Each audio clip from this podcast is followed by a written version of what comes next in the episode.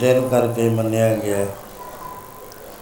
ਜਿੱਥੇ ਵੀ ਕੋਈ ਗੁਰੂ ਨਾਨਕ ਨਾਮ ਲੈਵਾ ਬੈਠਾ ਹੈ, ਚਾਹੇ ਪਹਾੜਾਂ ਵਿੱਚ ਹੈ, ਚਾਹੇ ਜੰਗਲਾਂ ਵਿੱਚ ਹੈ, ਚਾਹੇ ਫੌਜਾਂ ਦੇ ਬਾਰਡਰ ਤੇ ਬੈਠਾ ਹੈ, ਚਾਹੇ ਕੋਈ ਅਮਰੀਕਾ, ਚਾਹੇ ਇੰਗਲੈਂਡ, ਚਾਹੇ ਜਾਂ ਕਿਸੇ ਹੋਰ ਦੇਸ਼ ਮੁਸਲਮਾਨ ਕੰਟਰੀਆਂ 'ਚ ਹੈ,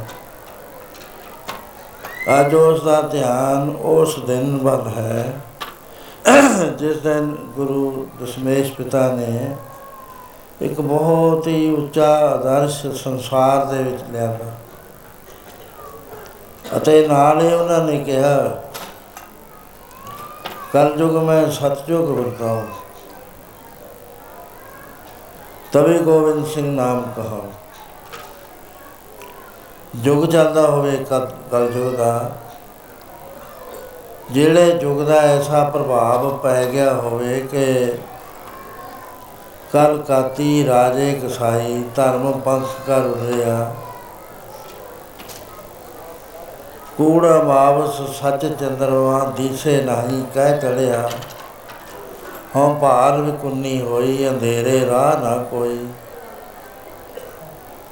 ਐਸਾ ਸਮਾਂ ਆ ਚੁੱਕਿਆ ਸੀ ਕਿ ਰਾਜੇ ਦਾ ਫਰਜ਼ ਹੁੰਦਾ ਹੈ ਆਪਣੀ ਰਿਆਇਆ ਨੂੰ ਪਾਲਣਾ।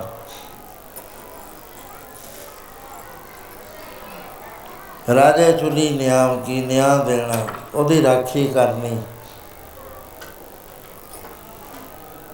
ਦੇਸ਼ ਦੀ ਤਰੱਕੀ ਕਰਾਉਣੀ, ਕੋਈ ਥੋੜਨਾ ਦੇਸ਼ ਵਿੱਚ ਆਪਣੇ ਰਾਜ ਵਿੱਚ ਆਉਣ ਦੇਣਾ।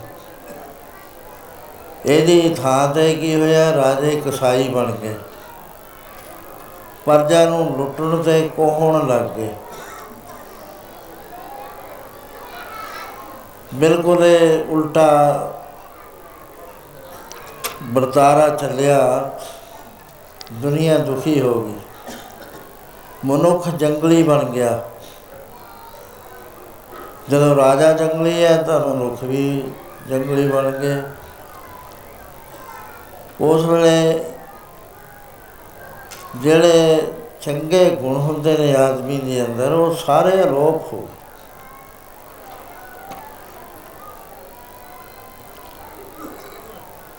ਕਲਯੁਗ ਦੇ ਰਾਜੇ ਕਸਾਈ, ਮਹਾਤਮਾ ਭੁੱਲ ਕੇ ਗੁਰੂ ਚੇਲਿਆਂ ਦੇ ਘਰ ਫਿਰਦੇ ਨੇ, ਚੇਲੇ ਬਣਾਉਂਦੇ। ਚੇਲੇ ਸਾਜ਼ ਵਜਾਉਂਦੇ ਨੇ, ਗੁਰੂ ਨੱਚ ਰਹੇ ਨੇ। ਮਰਿਆਦਾ ਭੰਗ ਹੋ ਗਈ। ਗੁਰੂ ਨਾਨਕ ਪਾਤਸ਼ਾਹ ਜੀ ਨੇ ਆ ਕੇ ਇਹਦਾ ਬੰਨ ਨੂੰ ਬੰਨਿਆ। ਮਨੁੱਖ ਨੂੰ ਮਨੁੱਖ ਬਣਾਇਆ ਜਾਵੇ, ਕਿਉਂਕਿ ਸਤਜੁਗ ਦੇ ਅੰਦਰ ਜੋ ਮਨੁੱਖ ਸੀਗਾ, ਉਹਦੇ ਬਾਰੇ ਮਹਾਰਾਜ ਨੇ ਲਿਖਿਆ ਹੈ ਕਲਯੁਗ ਦਾ ਤੇ ਸਤਜੁਗ ਦੇ ਮਨੁੱਖ ਦਾ। ਵਾਹਿਗੁਰੂ ਤਾਂ ਹੈ ਸਾਰੇ ਪਰਿਪੂਰਨ। ਕਈਆਂ ਦਾ ਨਿਸ਼ਚੈ ਵੀ ਕੋਈ ਐਸਾ ਥਾਂ ਹੋਣਾ ਹੈ ਜਿੱਥੇ ਵਾਹਿਗੁਰੂ ਰਹਿੰਦਾ ਹੋਣਾ ਹੈ, ਸੱਚਖੰਡ ਵਸੇ ਨਿਰੰਕਾਰ ਕਰ ਕਰ ਵੇਖਾ ਨਜ਼ਰ ਲਿਆ ਕੋਈ ਖਾਸ ਥਾਂ ਹੋਣਾ ਹੈ ਜਿੱਥੇ ਪਰਮੇਸ਼ਰ ਦੀ ਕਚਹਿਰੀ ਲੱਗਦੀ ਹੈ, ਜਿੱਥੇ ਰੱਬ ਬੈਠ ਕੇ ਸਾਰੇ ਸੰਸਾਰ ਨੂੰ ਰੋਜੀ ਦਿੰਦਾ ਹੈ। ਕੋਈ ਵੱਡੇ ਇੰਤਜ਼ਾਮ ਹੋਣੇ ਨੇ ਉਹਦੇ। ਮਹਾਰਾਜ ਕਹਿੰਦੇ, ਨਾ ਜਾਣਨ ਵਾਲੇ ਨਾਲ ਤਾਂ ਇਹ ਹਜ਼ਾਰ ਗੁਣਾ ਚੰਗਾ ਹੈ, ਇਹਦਾ ਨਿਸ਼ਚਾ ਤਾਂ ਹੈ ਵੀ ਕੋਈ ਨਾ ਕੋਈ ਹੈਗਾ।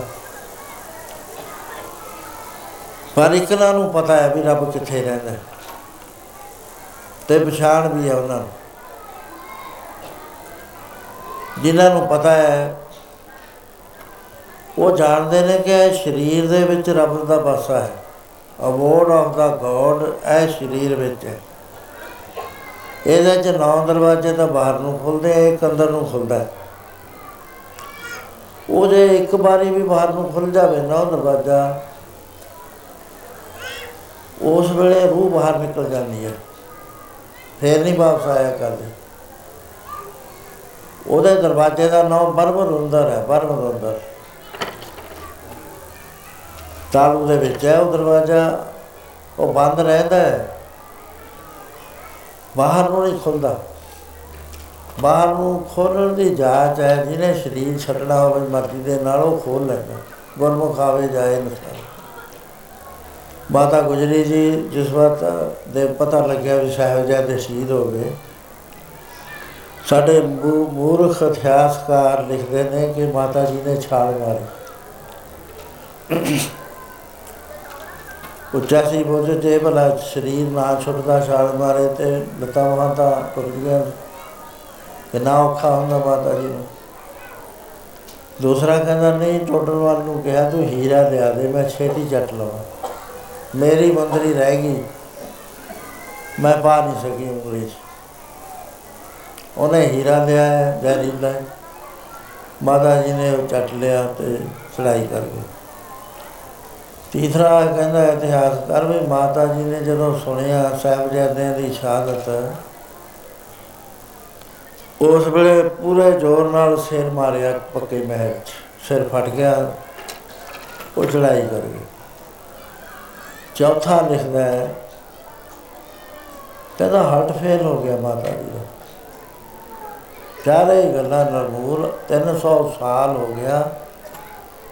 ਅਜੇ ਤੱਕ ਇਹ ਕਰੈਕਟ ਨਹੀਂ ਕਰ ਸਕੇ, ਆਪਣੇ ਆਪ ਨੂੰ ਲਿਖਾਰੀ ਹਨੇਰਾ ਪਾਈ ਜਾਂਦੇ ਨੇ, ਬੇਅੰਤ ਗੱਲਾਂ ਨੇ, ਜਿਨ੍ਹਾਂ ਦਾ ਹਨੇਰਾ ਪੈ ਰਿਹਾ। ਉਹ ਇਹ ਹੈ ਕਿ ਬੰਦਗੀ ਕਰਨ ਵਾਲੇ ਨੂੰ ਪਤਾ ਲੱਗ ਜਾਂਦਾ ਵੀ ਦਸਵਾਂ ਦਰਵਾਜ਼ਾ ਕਿੱਥੇ ਹੈ। 11 ਦਰਵਾਜ਼ੇ ਕਹਿੰਦੇ ਨੇ। ਦਸਵੇਂ ਦਾ ਕੋਈ ਨਾਂ ਨਹੀਂ ਲੈਂਦਾ ਕੱਟ ਲੈਂਦੇ ਨੇ। ਇੱਕ ਇਹਨਾਂ ਨੇ ਨਾਭੀ ਦਾ ਦਰਵਾਜ਼ਾ ਵਾਧੂ ਜੋਗੀਆਂ ਦਾ ਕਰਿਆ ਹੋਇਆ ਹੈ। ਉਹ ਦਸਵਾਂ ਦਰਵਾਜ਼ਾ ਬੜਾ ਅੰਦਰ ਨੂੰ ਤਾਂ ਨਹੀਂ ਜਾਂਦੇ, ਉਹਦੇ ਫੱਟ ਬਾਹਰ ਨੂੰ ਖੁੱਲਦੇ ਨੇ। ਖੁੱਲਦੇ ਨੇ ਇੱਕੋ ਵਾਰੀ। ਜੇ ਪ੍ਰੈਕਟਿਸ ਕਰ ਲਓ, ਫਿਰ ਅੰਦਰ ਬਾਹਰ ਦੋਹਾਂ ਪਾਸਿਆਂ ਨੂੰ ਖੁੱਲਦੇ ਆ, ਫਿਰ ਸਰੀਰ ਦੇ ਵਿੱਚੋਂ ਨਿਕਲ ਵੀ ਸਕਦਾ ਹੈ ਮੁੜ ਕੇ ਆ ਵੀ ਸਕਦਾ ਹੈ ਕੋਈ ਐਸੀ ਬਾਤ ਨਹੀਂ ਹੈ। ਤੇ ਇਹਨੂੰ ਪ੍ਰਕਿਰਿਆ ਦਾ ਨਾਮ ਦਿੱਤਾ ਗਿਆ ਹੈ। ਜੇ ਕਿਸੇ ਸਰੀਰ ਵਿੱਚ ਜਾ ਕੇ ਵੜਨਾ ਹੋਵੇ, ਤਾਂ ਇਸ ਦਰਵਾਜ਼ੇ ਇੱਥੇ ਹੀ ਨਿਕਲ ਜਾਂਦੇ ਨੇ, ਲੇਕਿਨ ਇੱਥੇ ਵੀ ਕਨੈਕਸ਼ਨ ਰੱਖਦੇ ਆ, ਦੂਜੇ ਦੇ ਸਰੀਰ 'ਚ ਵੀ ਵੜ ਜਾਂਦੇ ਨੇ। ਮਛੰਦਰਨਾਥ 14 ਸਾਲ ਰਾਜੇ ਅਮਰੂ ਦੇ ਸਰੀਰ 'ਚ ਰਿਹਾ ਫਿਰ ਬਾਲਗੁੰਦਾਈ ਨੇ ਤਾਨਾ ਮਾਰਿਆ, ਗੋਰਖਨਾਥ ਨੂੰ ਵੀ ਤੂੰ ਗੁਰੂ ਦਾ ਕੱਢ ਲੈ, ਆਪਣਾ ਨਰਕਾਂ 'ਚ ਫਸਿਆ ਫਿਰਦਾ ਹੈ। ਸੋ ਮਾਤਾ ਜੀ ਨੇ ਜਦੋਂ ਸੁਣਿਆ, ਉਸ ਵੇਲੇ ਆਪ ਇੱਕਦਮ ਸਮਾਧੀ ਸਥਿਤ ਹੋ ਕੇ ਮਰਜ਼ੀ ਦੇ ਨਾਲ ਸਰੀਰ ਛੱਡਤਾ, ਜਿਹਨੂੰ ਕਹਿੰਦੇ ਗੁਰਮੁਖ ਆਵੇ ਜਾਏ ਨਾ ਸੋ ਇਹ ਲੋਕਾਂ ਨੇ ਲਿਖ ਵੀ ਗਲਤ ਦਿੱਤਾ। ਸੋ ਉਹ ਸਮਾਂ ਐਸਾ ਆ ਗਿਆ ਸੀ 5000 ਸਾਲ ਪਹਿਲਾਂ 5200 ਸਾਲ ਹੋ ਗਏ ਅੱਜ, ਇੱਥੇ ਇੱਕ ਰਾਜ ਸੀ ਜਿਹਨੂੰ ਪਾਂਡਵਾਂ ਦਾ ਰਾਜ ਕਹਿੰਦੇ ਨੇ, ਕੌਰਵਾਂ ਦਾ ਤੇ ਪਾਂਡਵਾਂ ਦਾ। ਕੌਰਵਾਂ ਨੇ ਧੱਕੇ ਨਾਲ ਦਬ ਲਿਆ ਸੀ। ਉਹਨਾਂ ਨੇ ਆਪਣਾ ਰਾਜ ਲੈਣ ਵਾਸਤੇ ਯੁੱਧ ਕਰਿਆ, ਮਹਾਨ ਯੁੱਧ ਕਰਿਆ, ਇਸੇ ਕਰਕੇ ਮਹਾਭਾਰਤ ਕਹਿੰਦੇ ਨੇ। ਇਹਦੇ ਚ ਬਚਿਆ ਨਹੀਂ ਸੀ ਕੋਈ, ਸਿਰਫ 10 ਆਦਮੀ 45 ਲੱਖ ਚੋਂ ਬਚੇ ਸੀ। ਉਸ ਤੋਂ ਬਾਅਦ ਪਤਨ ਸ਼ੁਰੂ ਹੋ ਗਿਆ। ਉਹ ਵੀ ਨਿਆਂ ਅਤੇ ਅਨਿਆਂ ਦਾ ਯੁੱਧ ਸੀ ਬੜਾ ਭਾਰੀ। ਸਿਰਫ 10 ਆਦਮੀ ਬਚੇ ਸੀ। ਲੇਕਿਨ ਆਦਮੀ ਜਿਹੜਾ ਸੀ, ਇਹ ਗਿਰਦਾ ਚਲਿਆ ਗਿਆ, ਗਿਰਦਾ ਚਲਿਆ ਗਿਆ। ਮਹਾਰਾਜ ਕਹਿੰਦੇ, ਇੰਨਾ ਬੇਪਰਵਾਹ ਹੋ ਗਿਆ ਕਿ ਰੱਬ ਨੂੰ ਇਹ ਭੁੱਲ ਗਿਆ, ਰੱਬ ਕਿੱਥੇ ਰਹਿੰਦਾ। ਜਿਹਨੂੰ ਕਹਿੰਦੇ, ਪਤਾ ਨਹੀਂ ਹੈ ਵੀ ਰੱਬ ਕਿੱਥੇ ਰਹਿੰਦਾ, ਉਹ ਪ੍ਰੇਤ ਹੈ। ਕੱਲ ਮੈਂ ਪ੍ਰੇਤ ਜਿਨ ਰਾਮ ਨਾ ਪਛਾਤਾ। ਸਤਜੁਗ ਪਰਮਾਨਸ ਵਿਚਾਰੀ ਤ੍ਰੇਤੇ ਦੁਆਪਰ ਮਾਨਸ ਵਰਤੇ, ਬਿਰਲੇ ਹਮਾ ਮਾਰੀ। ਤ੍ਰੇਤੇ ਦੇ ਦੁਆਪਰ ਦੇ ਵਿੱਚ ਮਨੁੱਖ, ਇਹ ਸਰੀਰ ਵਿੱਚ ਵਸਦਾ ਸੀ, ਪਰ ਹਉਮੈ ਵੱਧ ਗਈ ਸੀ। ਉਹ ਕਲਯੁਗ ਦਾ ਸਮਾਂ ਆ ਗਿਆ, ਪ੍ਰੇਤਾਂ ਦਾ ਸਮਾਂ ਆ ਗਿਆ। ਗੁਰੂਆਂ ਦੀ ਡਿਊਟੀ ਲੱਗੀ ਵੀ ਇਹ ਪ੍ਰੇਤ ਜਿਹੜੇ ਨੇ, ਇਹਨਾਂ ਨੂੰ ਸਿੱਧੇ ਰਸਤੇ ਪਾਓ। ਨੌ ਪਾਤਸ਼ਾਹ ਇਹਨਾਂ ਨੂੰ ਸਿੱਧੇ ਰਸਤੇ ਪਾਉਂਦੇ ਰਹੇ ਉਪਦੇਸ਼ ਨਾਲ। ਪਰ ਇਹਨਾਂ ਨੇ ਗੁਰੂ ਨੌਵੇਂ ਪਾਤਸ਼ਾਹ ਨੂੰ ਵੀ ਸ਼ਹੀਦ ਕਰਤਾ, ਪ੍ਰੇਤਾਂ ਨੇ ਗੁਰੂ ਪੰਜਵੇਂ ਪਾਤਸ਼ਾਹ ਨੂੰ ਵੀ।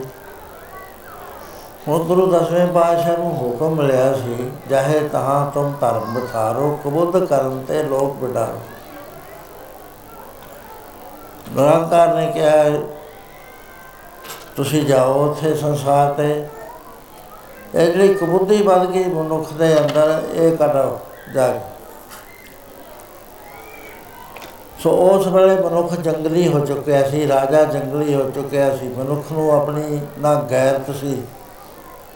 ਨਾ ਕੋਈ ਆਪਣੇ ਫਰਜ਼ ਸਮਝਦਾ ਸੀ। 10 ਗੁਣ ਹੁੰਦੇ ਨੇ ਜਿਹੜੇ ਮਨੁੱਖ ਨੂੰ ਧਰਮੀ ਬਣਾਉਂਦੇ ਨੇ। ਹੈ ਤਾਂ 20 25 ਜ਼ਿਆਦਾ ਹੀ ਨਹੀਂ 100 ਦੇ ਕਰੀਬ ਹੈ। ਪਰ ਵੱਡੇ ਵੱਡੇ ਪਿੱਲਰ ਨੇ, ਜਿਵੇਂ ਆ ਖੰਭੇ ਖੜੇ ਨੇ ਆ ਬਾਂਸ ਖੜੇ ਨੇ, ਇਹਨਾਂ ਨੇ ਆਸ਼ਾਮਿਆਂ ਨੇ ਚੱਕੇ ਹੋਏ ਨੇ। ਜੇ ਬਾਂਸ ਨਾ ਹੋਣ, ਸਾਰਿਆਂ ਦੇ ਆਪਣੇ ਉੱਤੇ ਗਿਰ ਜਾਣਗੇ। ਇਸ ਤਰ੍ਹਾਂ ਉਹ ਜੀਵਨ ਦੇ ਵਿੱਚੋਂ ਜਿਹੜੇ ਖੰਭੇ ਸੀ ਨਾ 12 10 ਉਹ ਬਿਲਕੁਲ ਟੁੱਟ ਗਏ ਸੀ। ਧਰਮ ਫੈਲ ਗਿਆ ਸੀ, ਧਰਮ ਦਾ ਖਾਤਮਾ ਹੋ ਗਿਆ। ਉਹ ਖੰਭੇ ਹੋਇਆ ਕਰਦੇ ਨੇ, ਉਹਨਾਂ ਦਾ ਨਾਮ ਹੈ ਖਿਮਾ ਹਿੰਸਾ ਦਇਆ ਮਰਦ। ਸਤ ਬਚਨ ਤਪਦਾਨ ਸੀਲ ਸੋਚ ਤ੍ਰਿਸ਼ਨਾ ਬਿਨਾ, ਧਰਮ ਲਿੰਗ ਦਸ ਜਾਨ। ਦਸ ਸਮਝੇ ਨੇ ਇਹ ਜਿਹੜੇ ਧਰਮ ਦੇ ਨੇ। ਪਹਿਲਾ ਹੈ ਖਿਮਾ ਕਰਦੇ ਨੇ। ਆਪਣੇ ਵਿੱਚ ਜ਼ੋਰ ਹੈ, ਉਜਾੜ ਸਕਦੇ ਆ। ਜ਼ੋਰ ਨਾ ਦਿਖਾਉਣਾ, ਉਹਨੂੰ ਸਿੱਧੇ ਰਸਤੇ ਪਾ ਦੇਣਾ, ਉਜਾੜਨਾ ਨਾ ਦੂਸਰਾ ਹੁੰਦਾ ਹੈ ਹਿੰਸਾ। ਕਿਸੇ ਨੂੰ ਦੁੱਖ ਨਾ ਦੇਣਾ, ਨਾ ਬਚਨ ਨਾਲ ਦੁੱਖ ਦੇਣਾ ਨਾ ਸਰੀਰਕ ਤੌਰ ਤੇ ਦੁੱਖ ਦੇਣਾ, ਨਾ ਮਾਨਸਿਕ ਤੌਰ ਤੇ, ਨਾ ਬੁੱਧੀ ਦੇ ਨਾਲ, ਨਾ ਕੋਈ ਚਿਰੇ ਕੱਟ ਕੇ। ਦਇਆ ਜਿਹੜੀ ਹੈ ਇਹ ਤੋਂ ਧਰਮ ਪੈਦਾ ਹੁੰਦਾ ਹੈ, ਤਾਂ ਹੋਰ ਧਰਮ ਦਇਆ ਦਾ ਪੂਤ ਮਿੱਠੇ ਬਚਨ ਸਤ ਦਾ ਜੀਵਨ, ਜੋ ਅੰਦਰ ਉਹ ਬਾਹਰ। ਤਪ, ਸੇਵਾ, ਦਾਨ ਆਪਣੀ ਕਮਾਈ ਚੋਂ ਕੱਢਣਾ ਦੂਸਰੇ ਦੇ ਨਿਰਵਾਹ ਵਾਸਤੇ, ਫਾਇਦੇ ਵਾਸਤੇ। ਸ਼ੀਲ ਕਹਿੰਦੇ ਨੇ ਕਰੈਕਟਰ ਕਰੈਕਟਰ ਦੇ ਗੁਣ 27 28 ਹੁੰਦੇ ਨੇ। ਕੌੜਾ ਨਾ ਬੋਲਣਾ, ਬਚਨ ਕਰਕੇ ਖਿਸਕਣਾ ਨਾ। ਹੱਠ ਨਾ ਕਰਨਾ ਕਿਸੇ ਚੀਜ਼ ਉਤੇ। ਆਪਣੇ ਆਪ ਨੂੰ ਸੁੱਚਾ ਰੱਖਣਾ, ਰਿਸ਼ਵਤਾਂ ਨਾ ਲੈਣੀਆਂ, ਧੋਖੇ ਨਾ ਦੇਣੇ, ਬਹੁਤ ਨੇ 28 ਗੁਣ ਗਿਣੇ ਹੋਏ ਨੇ ਸਿਆਣਿਆਂ ਨੇ। ਇਹਨੂੰ ਸ਼ੀਲ ਕਹਿੰਦੇ ਨੇ, ਕਰੈਕਟਰ। ਫਿਰ ਸੌਚ ਹੁੰਦੀ ਹੈ ਪਵਿੱਤਰਤਾ। ਰਸਨਾ ਦੀ ਪਵਿੱਤਰਤਾ ਹੈ ਕਿ ਕਦੇ ਵੀ ਝੂਠ ਨਾ ਬੋਲੇ, ਛਲ ਕਪਟ ਦੀ ਗੱਲ ਨਾ ਕਰੇ।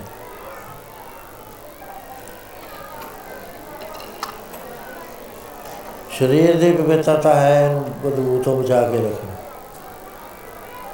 ਮਨ ਦੀ ਪਵਿੱਤਰਤਾ ਹੈ ਕਿ ਇਹਦੇ ਨਾਲ ਗੰਦੇ ਫਟਕੁੰਡੇ ਨਾ ਕਰਨੇ। ਬੁੱਧੀ ਦੀ ਪਵਿੱਤਰਤਾ ਹੈ ਕਿ ਸਹੀ ਗੱਲ ਸੋਚਣੀ, ਮਾੜੀ ਗੱਲ ਵੱਲ ਧਿਆਨ ਨਾ ਦੇਣਾ। ਤ੍ਰਿਸ਼ਨਾ ਦਾ ਉਲਟ ਹੁੰਦਾ ਸੰਤੋਖ। ਯਥਾ ਲਾਭ ਸੰਤੁਸ਼ਟੇ ਮਿਹਨਤ ਕਰਨੀ ਜੀ ਭਰ ਕੇ ਜੋ ਕੁਛ ਮਿਹਨਤ ਕਰਨ ਤੋਂ ਬਾਅਦ ਪ੍ਰਾਪਤ ਹੋ ਗਿਆ, ਉਹਦੇ ਉੱਤੇ ਸੰਤੋਖ ਧਾਰਨ ਕਰਨਾ। ਫੇਰ ਹੋਇਆ ਕਰਦਾ ਹੈ,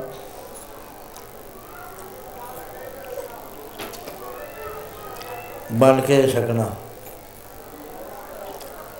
ਸੋ ਇਹ ਜਿਹੜੀਆਂ ਚੀਜ਼ਾਂ ਸੀ, ਇਹ ਮਨੁੱਖ ਵਿੱਚੋਂ ਨਿਕਲ ਗਈਆਂ ਸੀ ਟੋਟਲੀ ਗੁਰੂ ਸਾਹਿਬ ਨੇ ਇਹ ਚੀਜ਼ਾਂ ਮਨੁੱਖ ਦੇ ਵਿੱਚ ਪ੍ਰਵੇਸ਼ ਕਰਨੀਆਂ ਸੀ, ਗੁਰੂ ਦਸਵੇਂ ਪਾਤਸ਼ਾਹ ਨੇ ਦਸਾਂ ਜਾਮਿਆਂ ਤੱਕ ਬਾਣੀ ਦੇ ਨਾਲ ਇਹ ਮਨ ਦੀ ਸੁਧਾਈ ਹੁੰਦੀ ਰਹੀ, ਤਰੱਕੀ ਹੁੰਦੀ ਰਹੀ। ਪਰ ਇਹ ਕੋਈ ਐਸਾ ਕ੍ਰਿਸ਼ਮਾ ਗੁਰੂ ਦਸਵੇਂ ਪਾਤਸ਼ਾਹ ਚਾਹੁੰਦੇ ਸੀ ਵੀ ਇਮੀਡੀਏਟਲੀ ਆਦਮੀ ਬਦਲ ਜਾਵੇ। ਉਹਦੇ ਪੁਰਾਣੇ ਸੰਸਕਾਰ ਟੁੱਟ ਜਾਣ, ਨਵੇਂ ਉਹਦੇ ਵਿੱਚ ਆ ਜਾਣ। ਤੇ ਕੋਈ ਐਸਾ ਮਨੁੱਖ ਬਣਾ ਦਿੱਤਾ ਜਾਵੇ ਬੇਨੋ ਬਰਮ ਗਿਆਨ ਹੋਵੇ। ਪਤਾ ਹੋਵੇ ਵੀ ਹਰ ਥਾਂ ਦੇ ਉੱਤੇ ਵਾਹਿਗੁਰੂ ਹੈ। ਮਨ ਸਾਚਾ ਮੁਖ ਸਾਚਾ ਸੋਏ। ਅਵਰ ਨਾ ਭੇਖਾ, ਇੱਕ ਬਿਨ ਕੋਏ ਨਾਨਕੇ ਲਛਣ ਬਰਮ ਗਿਆਨੀ ਹੋਏ।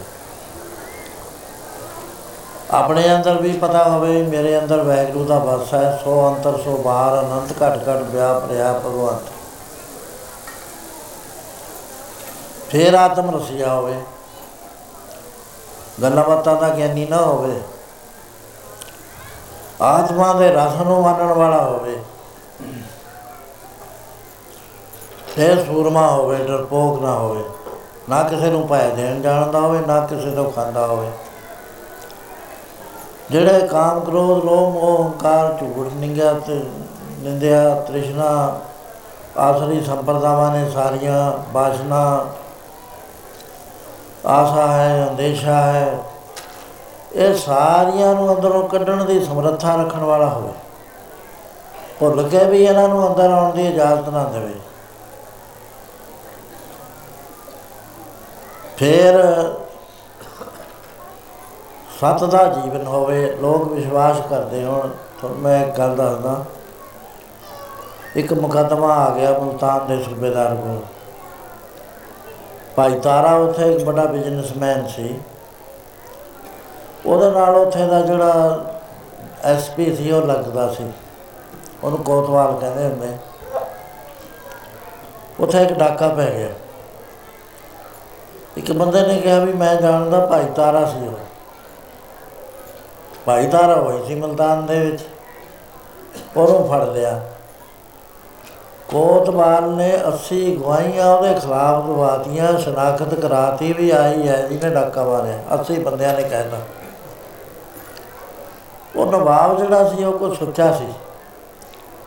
ਉਹਨੂੰ ਸ਼ਰਧਾ ਸੀ ਸਿੱਖਾਂ ਦੇ ਉੱਤੇ। ਉਹ ਕਹਿੰਦਾ, ਸਿੱਖ ਝੂਠ ਨਾ ਕਦੇ ਹੀ ਬੋਲੇਗਾ, ਨਾ ਡਾਕੇ ਮਾਰੇਗਾ।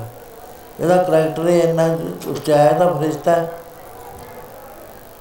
ਤੇ ਉਹ ਜਿਹੜਾ ਕਾਜੀ ਹੈ, ਜੱਜ ਹੈ, ਉਹ ਬਾਰ-ਬਾਰ ਕਹਿੰਦਾ ਵੀ ਨਵਾਬ ਸਾਹਿਬ ਫੈਸਲਾ ਕਰੋ। ਕਿਉਂਕਿ ਉਹਨੇ ਲਿਖਤਾ ਸੀ ਵੀ ਇਹਨੂੰ ਸਜ਼ਾ ਮੈਦਾਨ ਦੇ ਵਿੱਚ ਗੱਡ ਕੇ ਧਰਤੀ 'ਚ ਦਹੀਂ ਲਾ ਕੇ ਬਾਡੀ ਨੂੰ ਕੁੱਤਿਆਂ ਤੋਂ ਪੜਵਾਉਣਾ ਕੁੱਤੇ ਸਪੈਸ਼ਲ ਟ੍ਰੇਨਡ ਕਰੇ ਜਾਂਦੇ। ਉਹ ਨਵਾਬ ਨਹੀਂ ਸੀ ਫੈਸਲਾ ਕਰ ਰਿਹਾ। ਉਹ ਕਹਿੰਦਾ, ਕਾਜੀ ਸਾਹਿਬ, ਠੀਕ ਹੈ, ਅਸੀਂ ਗਵਾਹੀਆਂ ਇੱਕ ਪਾਸੇ ਆ ਗਈਆਂ। ਪਰ ਇਹਦੀ ਗਵਾਹੀ ਜਿਹੜੀ ਅਸਲੀ ਹੈ ਨਾ, ਇਹ ਗੁਰੂ ਦਾ ਸਿੱਖ ਹੈ ਇਹ ਇਹ ਕਦੇ ਝੂਠ ਨਹੀਂ ਬੋਲੂਗਾ, ਗੁਰੂ ਦਾ ਕਦੇ ਛਲ ਨਹੀਂ ਕਰੇਗਾ, ਕਦੇ ਡਾਕਾ ਨਹੀਂ ਮਾਰੇਗਾ, ਕਦੇ ਕਿਸੇ ਦਾ ਬੁਰਾ ਨਹੀਂ ਚਿਤਵੇਗਾ।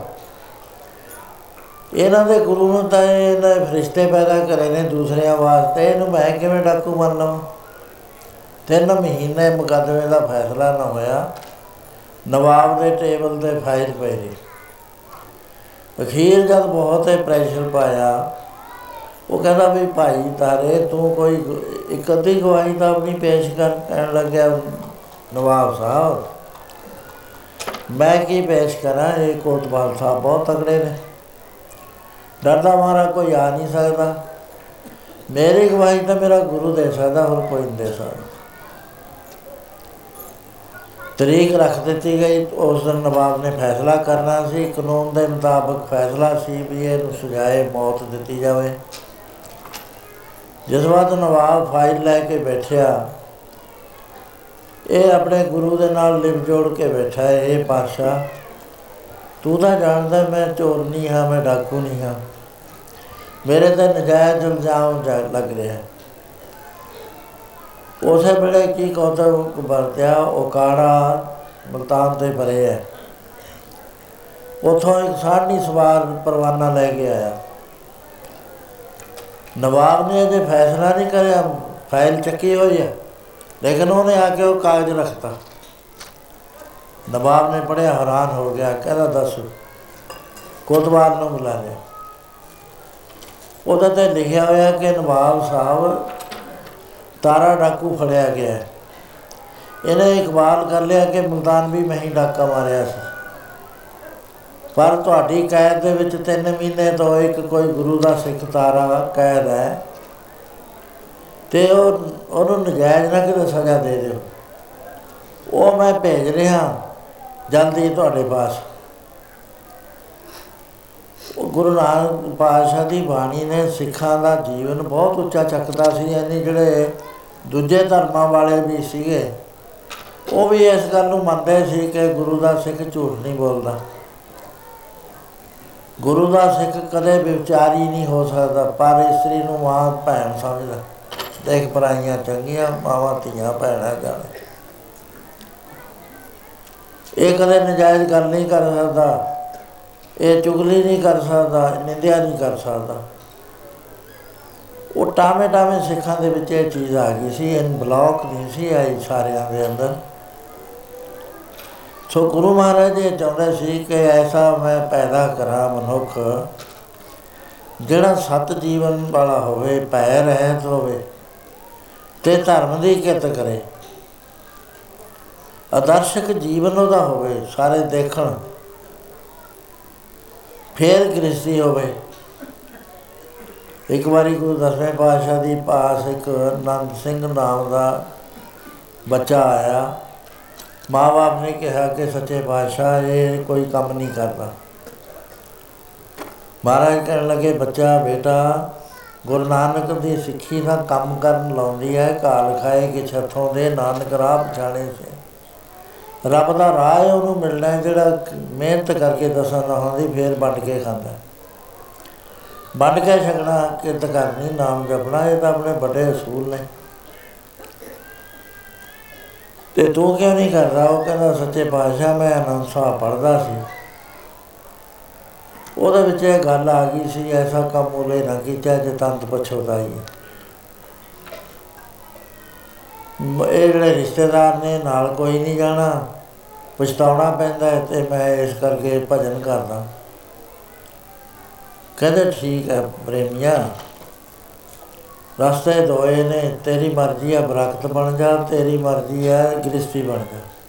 ਗ੍ਰਸਤੀ ਦੇ ਨੂੰ ਵੀ ਜਿਹੜਾ ਆਦਰਸ਼ ਕੀਤੀ ਹੈ, ਉਹਨੂੰ ਪਰਮੇਸ਼ਰ ਬਹੁਤ ਛੇਤੀ ਮਿਲ ਜਾਂਦਾ ਤੈਨੂੰ ਅਸੀਂ ਇੱਕ ਕਹਾਣੀ ਸੁਣਾਉਂਦੇ ਆ ਕਹਿਣ ਲੱਗੇ, ਇੱਕ ਸ਼ਿਕਾਰੀ ਸ਼ਿਕਾਰ ਖੇਲਣ ਗਿਆ, ਸਰਦੀ ਦਾ ਮਹੀਨਾ। ਜੰਗਲ 'ਚ ਹਨੇਰਾ ਹੋ ਗਿਆ, ਰਾਹ ਕੋਈ ਲੱਭੇ ਨਾ।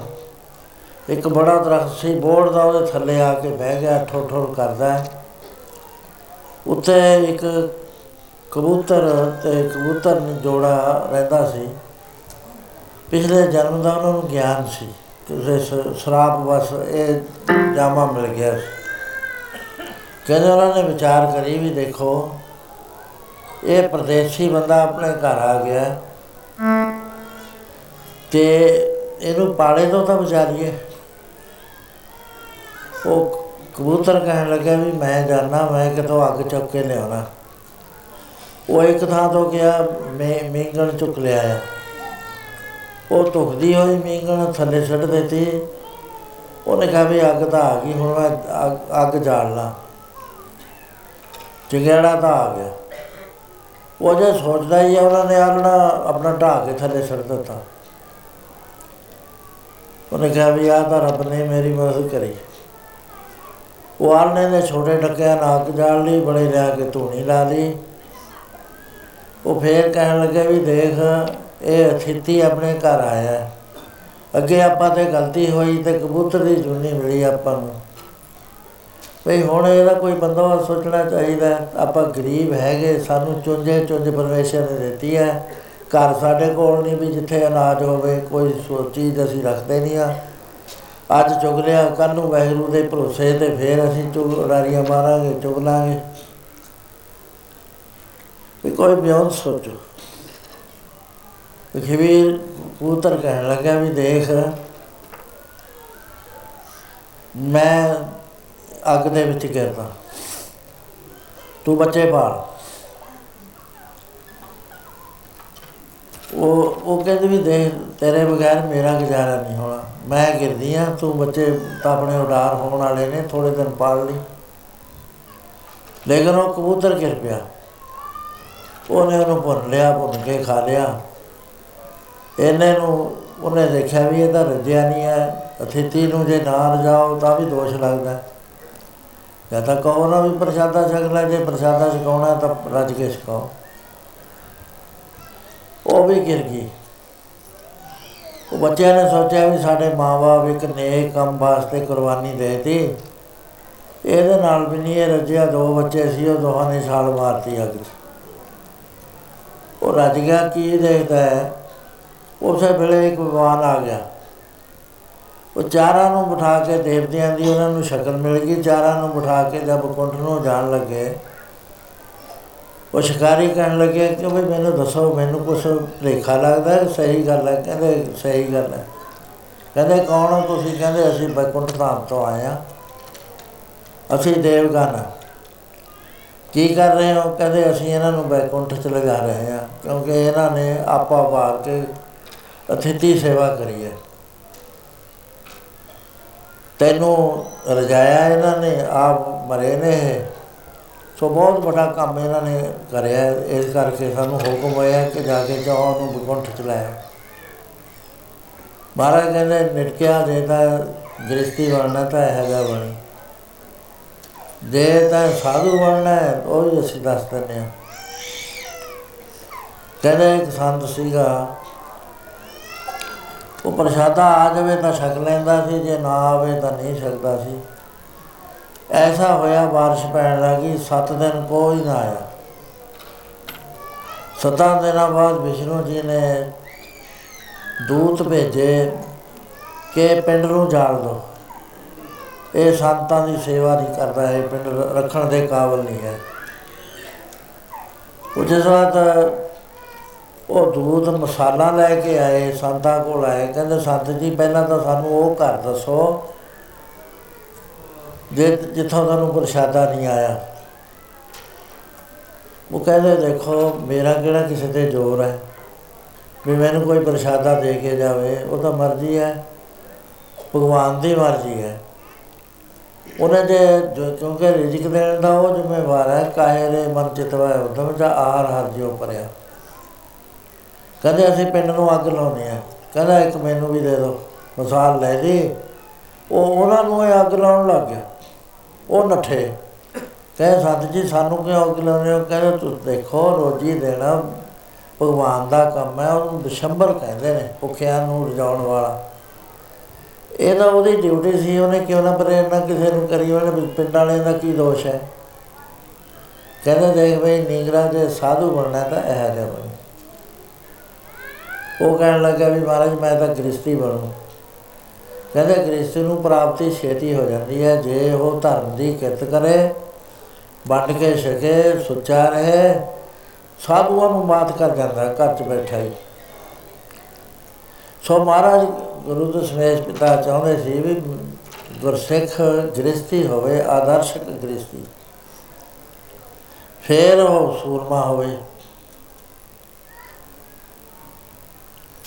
ਸੂਰਾ ਕੌਣ, ਸੂਰਮਾ ਕੌਣ ਹੁੰਦਾ ਵੀ ਜਿਹੜੇ ਲੋਕਾਂ ਦੇ ਗੱਲ ਲਾਈ ਜਾਵੇ? ਮਹਾਰਾਜ ਨੇ ਨਹੀਂ ਇਹਨੂੰ ਸੂਰਮਾ ਕਿਹਾ। ਕਹਿੰਦਾ ਇਹ ਤਾਂ ਭੇੜ ਭੇੜ ਕੇ ਮਰਦੇ ਨੇ ਹੰਕਾਰੀ ਬੰਦੇ, ਇਹਨਾਂ ਨੂੰ ਕਿਤੇ ਦਾਰ ਦਰਗਾਹ ਥਾਂ ਨਹੀਂ ਮਿਲਿਆ ਕਰਦਾ ਕਹਿੰਦੇ ਸੂਰਮਾ ਉਹ ਹੈ ਜਿਹਨੇ ਆਪਣੇ ਆਪ ਨੂੰ ਮਾਰ ਲਿਆ, ਆਪਣੀ ਮੈਂ ਨੂੰ ਮਾਰ ਲਿਆ।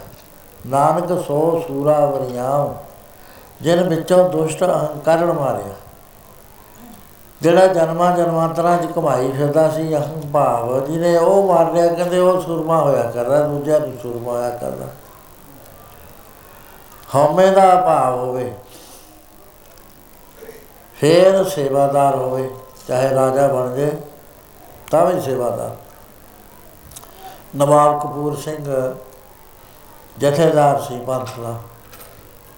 ਉਹਦੇ ਬਾਅਦ ਸਰਦਾਰ ਜਸਾ ਸਿੰਘ ਪੰਥ ਦੇ ਸੇਵਾਦਾਰ ਬਣੇ, ਜਥੇਦਾਰ। ਇਧਰੋਂ ਇਹ ਜ਼ਕਰੀਆ ਖਾਨ ਨੇ ਸਿੱਖਾਂ ਨੂੰ ਚੁੱਪ ਕਰਾਉਣ ਵਾਸਤੇ ਕੁਝ ਪਿੰਡ ਦੇ ਤੇ ਵੀ ਆ 50 60 ਪਿੰਡ ਤੁਸੀਂ ਲੈ ਲਓ। ਇਹਦੀ ਨਵਾਬੀ ਅਸੀਂ ਤੁਹਾਨੂੰ ਦਿੰਨੇ ਆ। ਆਪਣਾ ਰਾਜ ਕਰੋ, ਆਪਣੇ ਆਰਾਮ ਨਾਲ ਰਹੋ, ਤੁਸੀਂ ਦੇਸ਼ ਨੂੰ ਨਾ ਲੁੱਟੋ ਜਾਣੋ ਉਹ ਜਦ ਦਰਬਾਰ ਸਾਹਿਬ ਲੈ ਕੇ ਆਇਆ, ਦੀਵਾਨ ਲੱਗਿਆ ਹੋਇਆ ਤੇ ਉਹਨੇ ਉਹ ਖਿਲਤ ਪੇਸ਼ ਕਰੀ। ਸਾਵਾਜ ਸਿੰਘ ਸੁਰੇਖ ਸਿੰਘ ਲੈ ਕੇ ਆਏ। ਉਹ ਕਿਸੇ ਨੇ ਨਹੀਂ ਨਾ। ਅਖੀਰੇ ਫੈਸਲਾ ਹੋਇਆ ਵੀ ਨਵਾਬ ਕਪੂਰ ਸਿੰਘ ਦੇ ਗਲ ਪਾ ਦੋ। ਉਹ ਜਿਹੜਾ ਚੋਗਾ ਸੀ। ਨਵਾਬੀ ਦਾ ਇੱਕੋ ਗਲ ਚ ਪਾਉਣ ਵਾਲਾ ਸੀ। ਉਹ ਕਹਿੰਦਾ, ਮੈਂ ਲੈ ਤਾਂ ਲੈਣਾ ਹੁਕਮ ਥੋੜਾ ਮੰਨਦਾ। ਪਰ ਮੇਰੇ ਤੇ ਸੇਵਾ ਨਾ ਕੋਇਓ ਮੈਂ ਘੋੜਿਆਂ ਦੀ ਲਿੱਦ ਪਿੱਛੇ ਹਟਾਉਣਾ, ਚੱਕਦਾ। ਇਹ ਨਾ ਮੇਰੇ ਤੇ ਸੇਵਾ ਸੋ ਮਹਾਰਾਜ ਦਾ ਸੀ ਵੀ ਜਿਹੜਾ ਗੁਰਸਿੱਖ ਕਿੰਨਾ ਹੀ ਪੈਸੇ ਵਾਲਾ ਹੋ ਜੇ, ਪਰ ਉਹਦੇ 'ਚ ਸੇਵਾ ਭਾਵ ਇੰਨਾ ਹੋਵੇ, ਆਕੜ ਕੇ ਨਾ ਖੜੇ ਵੀ ਮੈਂ ਤਾਂ ਵੱਡਾ। ਐਸਾ ਆਦਰਸ਼ ਸੀ ਗੁਰੂ ਮਹਾਰਾਜ ਦੇ ਸਾਹਮਣੇ। ਫਿਰ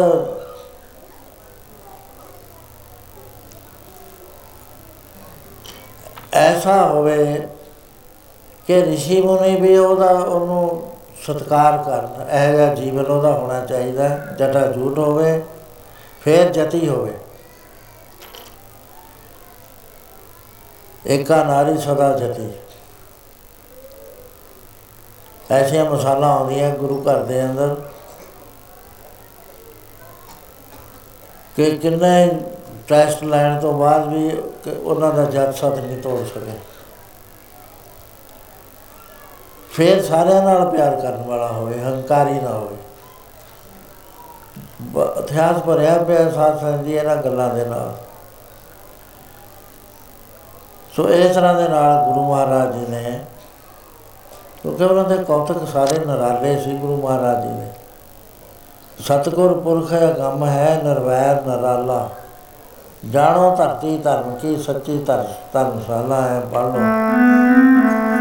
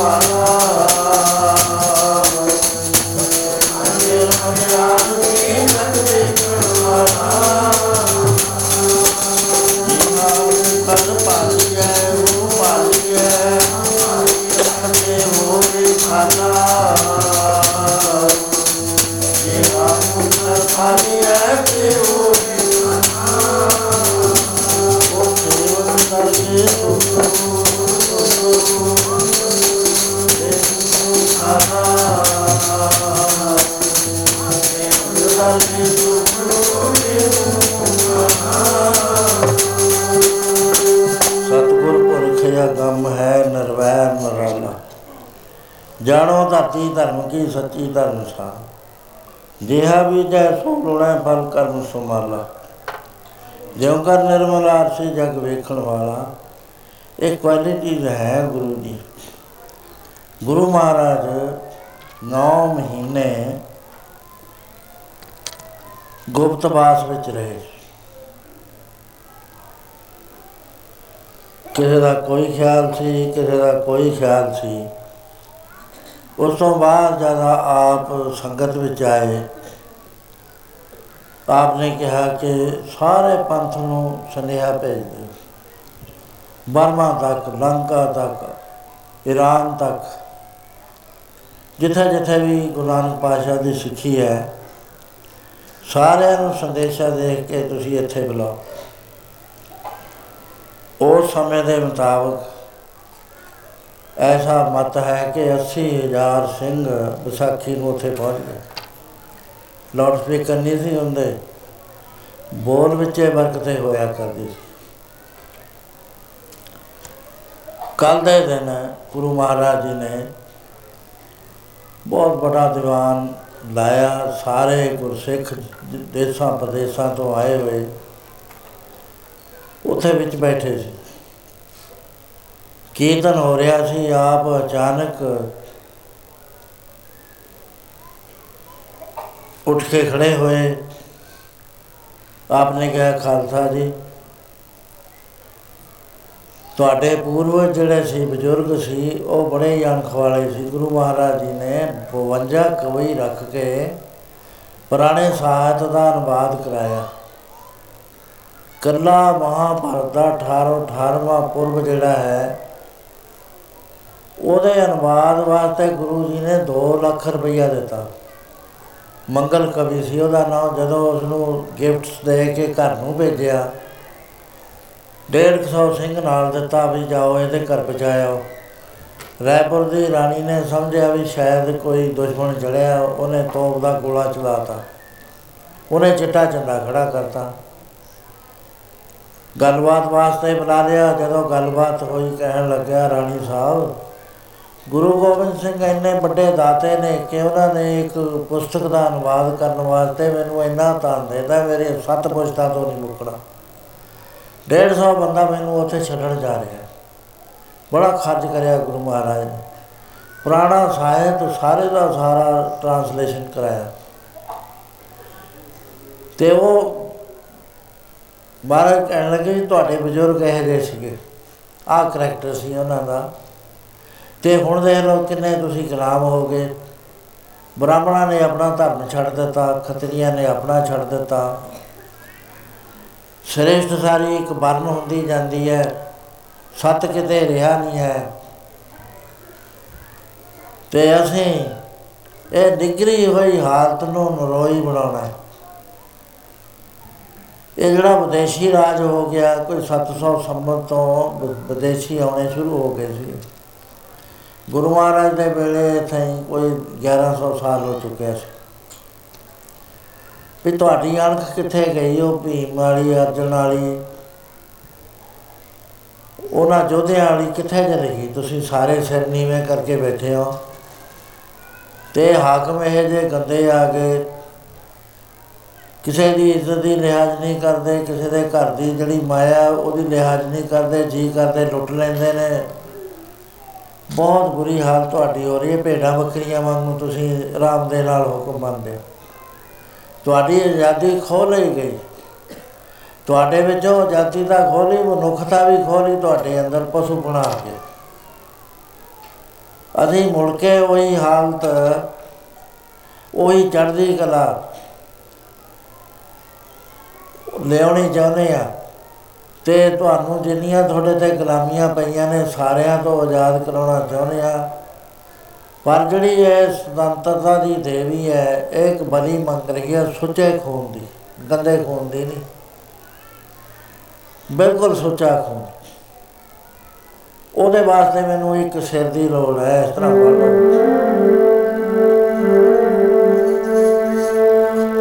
ਇੱਕ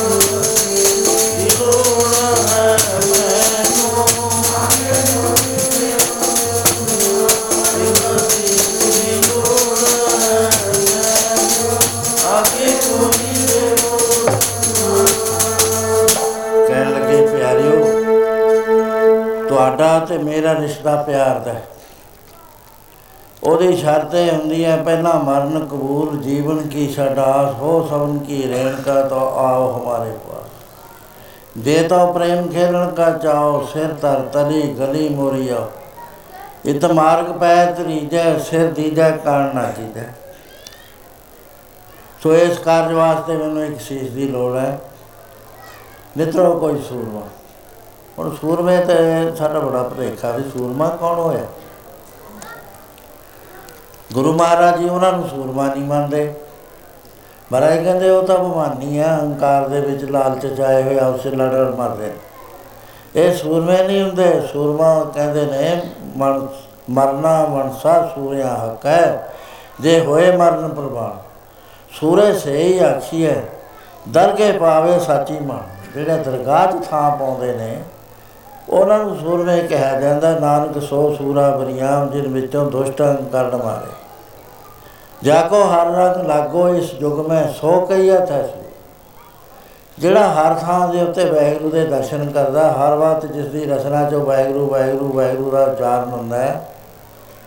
ਕਹਿੰਦੇ ਉਹ ਸੂਰਮੇ ਪਿਆਰਿਓ ਆਤਮ ਜਣੇ ਸਗਲ ਵਸਤਾਂ ਕੇ ਜਾਂ ਕਾ ਸਤਗੁਰ ਐਸੇ ਸੁੱਚੇ ਸੀਸ ਦੀ ਸਾਨੂੰ ਲੋੜ। ਉਸ ਵੇਲੇ ਲਾਹੌਰ ਦੇ ਵਾਸੀ ਭਾਈ ਦਇਆ ਰਾਮ ਜੀ ਜਿਹੜੇ ਦਿਨ ਰਾਤ ਹੀ ਸਿਮਰਨ ਦੇ ਵਿੱਚ ਰਹਿੰਦੇ ਸੀ।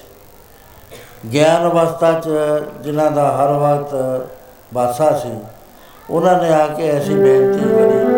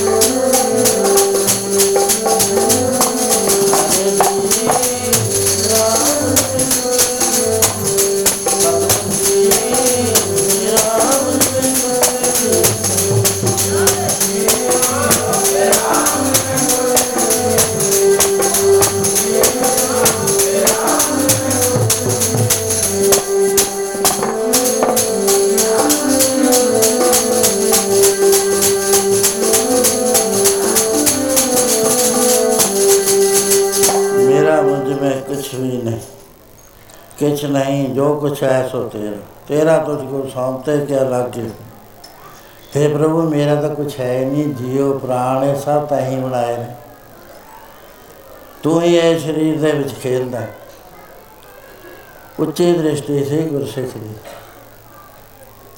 ਮਹਾਰਾਜ ਨੇ ਉਸ ਵੇਲੇ ਬਾਰੀ ਬਾਰੀ ਪੰਜ ਸੀਸ ਮੰਗੇ। ਲਾਹੌਰ ਤੋਂ ਭਾਈ ਦਿਆਰਾਮ ਜੀ ਹਸਨਾਪੁਰ ਤੋਂ ਭਾਈ ਧਰਮ ਸਿੰਘ ਜੀ, ਦੁਆਰਕਾ ਤੋਂ ਭਾਈ ਮੋਹਕਮ ਸਿੰਘ ਜੀ, ਬਿਦਰ ਤੋਂ ਭਾਈ ਸਾਹਿਬ ਸਿੰਘ ਜੀ ਤੇ ਇਹ ਆਪਣਾ ਭਾਈ ਹਿੰਮਤ ਸਿੰਘ ਜੀ ਜਗਨਨਾਥਪੁਰੀ ਤੋਂ। ਸਾਰੇ ਭਾਰਤ ਵਰਸ਼ ਦੇ ਵਿੱਚੋਂ ਨੁਮਾਇੰਦੇ ਉੱਠੇ। ਤੇ ਗੁਰੂ ਮਹਾਰਾਜ ਜੀ ਨੇ ਸੀਸ ਲੈ ਲਏ। ਇੱਥੇ ਇੱਕ ਬੜਾ ਰੌਲਾ ਚੌਲਾ ਚੱਲਦਾ ਹੈ। ਅਖਬਾਰਾਂ 'ਚ ਰੋਜ਼ ਆਹ ਹੁਣ ਵੀ ਮੈਂ ਦੇਖਿਆ ਸੀ, ਇੱਕ ਨੇ ਲਿਖਿਆ ਸੀ। ਉਹ ਇਹ ਕਹੀ ਜਾਂਦੇ ਨੇ ਕਿ ਗੁਰੂ ਮਹਾਰਾਜ ਨੇ ਬੱਕਰੀਆਂ ਦੇ ਸਿਰ ਵੱਡੇ ਸੀ। ਇਹਦੇ ਵਿੱਚ ਇੱਕ ਤਰਕ ਹੈ ਬੜੀ ਜ਼ਬਰਦਸਤ। ਉਹ ਇਹ ਹੈ ਕਿ ਪਹਿਲਾਂ ਤਾਂ ਗੁਰੂ ਮਹਾਰਾਜ ਜੀ ਨੂੰ ਕੋਈ ਇਕੱਲਾ ਹੀ ਨਹੀਂ ਸੀ ਛੱਡਦਾ।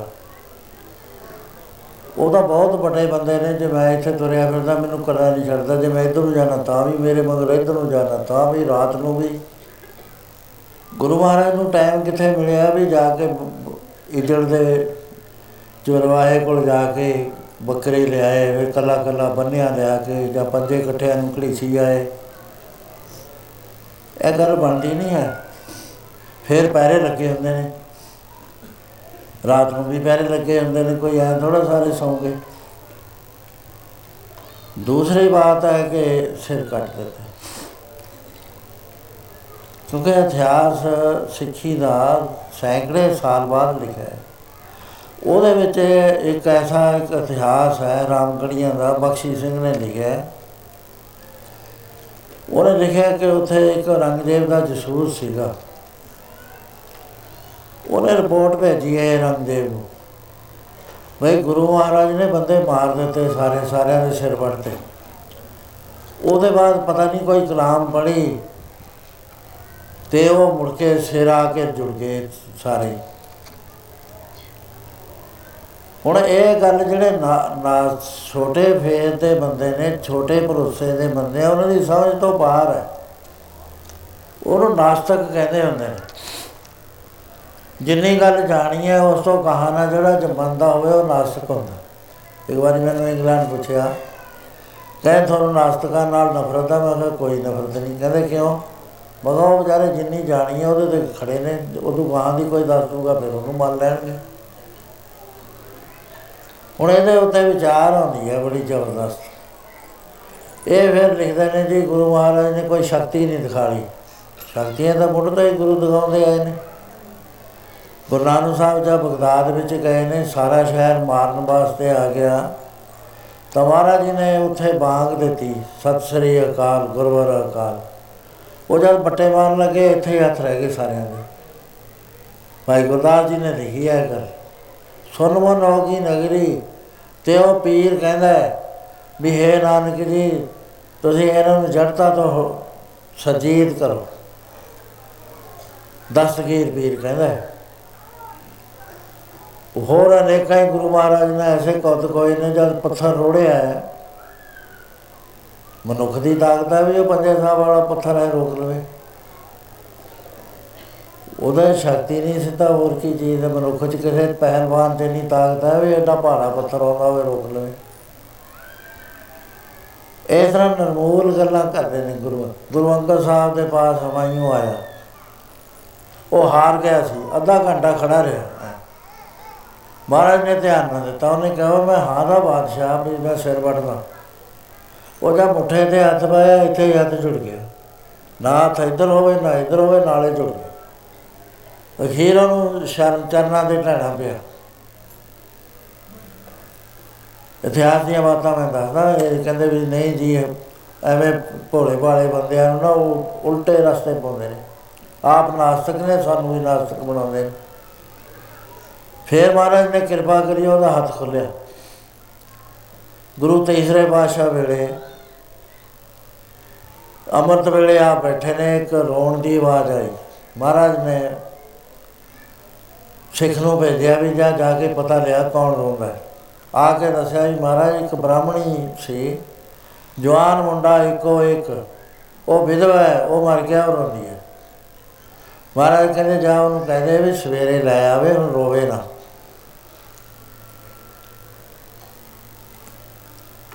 ਦੂਏ ਦਿਨ ਸਵੇਰੇ ਲੈ ਆਈ। ਮਹਾਰਾਜ ਨੇ ਕਿਹਾ, ਉਠ। ਉਹ ਵੀ ਉੱਠ ਖੜਿਆ, ਨਾਲ ਇੱਕ ਮਹਾਰਾਜ ਨੇ ਬਚਨ ਕਰਿਆ, ਬਈ ਅਸੀਂ ਜਿੰਨੀ ਦੇਰ ਤੱਕ ਗੋਇੰਦਵਾਲ ਸਾਹਿਬ ਦੇ ਵਿੱਚ ਸਾਡੇ ਸ਼ਰੀਰ ਨੇ ਰਹਿਣਾ ਹੈ, ਕਾਲ ਨੂੰ ਕਹਿੰਦੇ ਤੂੰ ਨਾ ਇੱਥੇ ਬਣੀ ਆ ਕੇ। ਕਿੰਨੇ ਬੰਦੇ, ਕਿੰਨੇ ਬਚ ਗਏ ਉਹਨੇ ਨੇ 28 ਸਾਲ ਮਹਾਰਾਜ ਰਹੇ ਉੱਥੇ, ਤੇ 28 ਸਾਲ 'ਚ ਇੱਕ ਵੀ ਮੌਤ ਨਾ ਹੋਈ। ਉਹ ਕਾਲ ਨੂੰ ਬਣਨ ਦੀ ਸਮਰੱਥਾ ਗੁਰੂਆਂ 'ਚ ਹੈ ਤੇ ਗੁਰੂਆਂ ਨੂੰ ਇਹ ਗੱਲ ਕਹਿੰਦੇ ਨੇ, ਗੁਰੂ ਨਾਨਕ ਸਾਹਿਬ ਜੀ ਆ ਮਜਨੂ ਢਿੱਲੇ ਕੋਲ ਬੈਠੇ ਨੇ, ਇੱਥੇ ਹਾਥੀ ਖਾਨਾ ਹੁੰਦਾ ਸੀ। ਉਹ ਹਾਥੀ ਰਾਤ ਨੂੰ ਮਰ ਗਿਆ। ਮਹਾਵਤ ਰੋਣ ਲੱਗੇ ਮਹਾਰਾਜ ਕਹਿਣ ਲੱਗੇ, ਮਰਦਾਨਿਆ, ਕੀ ਗੱਲ ਹੈ? ਅਮਰਤ ਵੇਲੇ ਰੋਂਦੇ ਨੇ। ਪਤਾ ਕਰੋ, ਆ ਕੇ ਦੱਸਿਆ ਕਿ ਮਹਾਰਾਜ ਹਾਥੀ ਮਰ ਗਿਆ। ਉਹਨਾਂ ਦਾ ਰਿਜ਼ਕ ਸੀ ਇਹ ਤਾਂ ਹੁੰਦੇ ਨੇ। ਕਹਿੰਦੇ, ਜਾ ਉਹਨੂੰ ਕਹਿੰਦੇ ਮਰਿਆ ਨਹੀਂ ਹੈਗਾ। ਤੇ ਸਵੇਰੇ ਉੱਠ ਖੜੂਗਾ। ਉਹ ਹਟਾ ਦਿੱਤੇ, ਸਵੇਰੇ ਹਾਥੀ ਉੱਠ ਕੇ ਖੜਾ ਹੋ ਗਿਆ।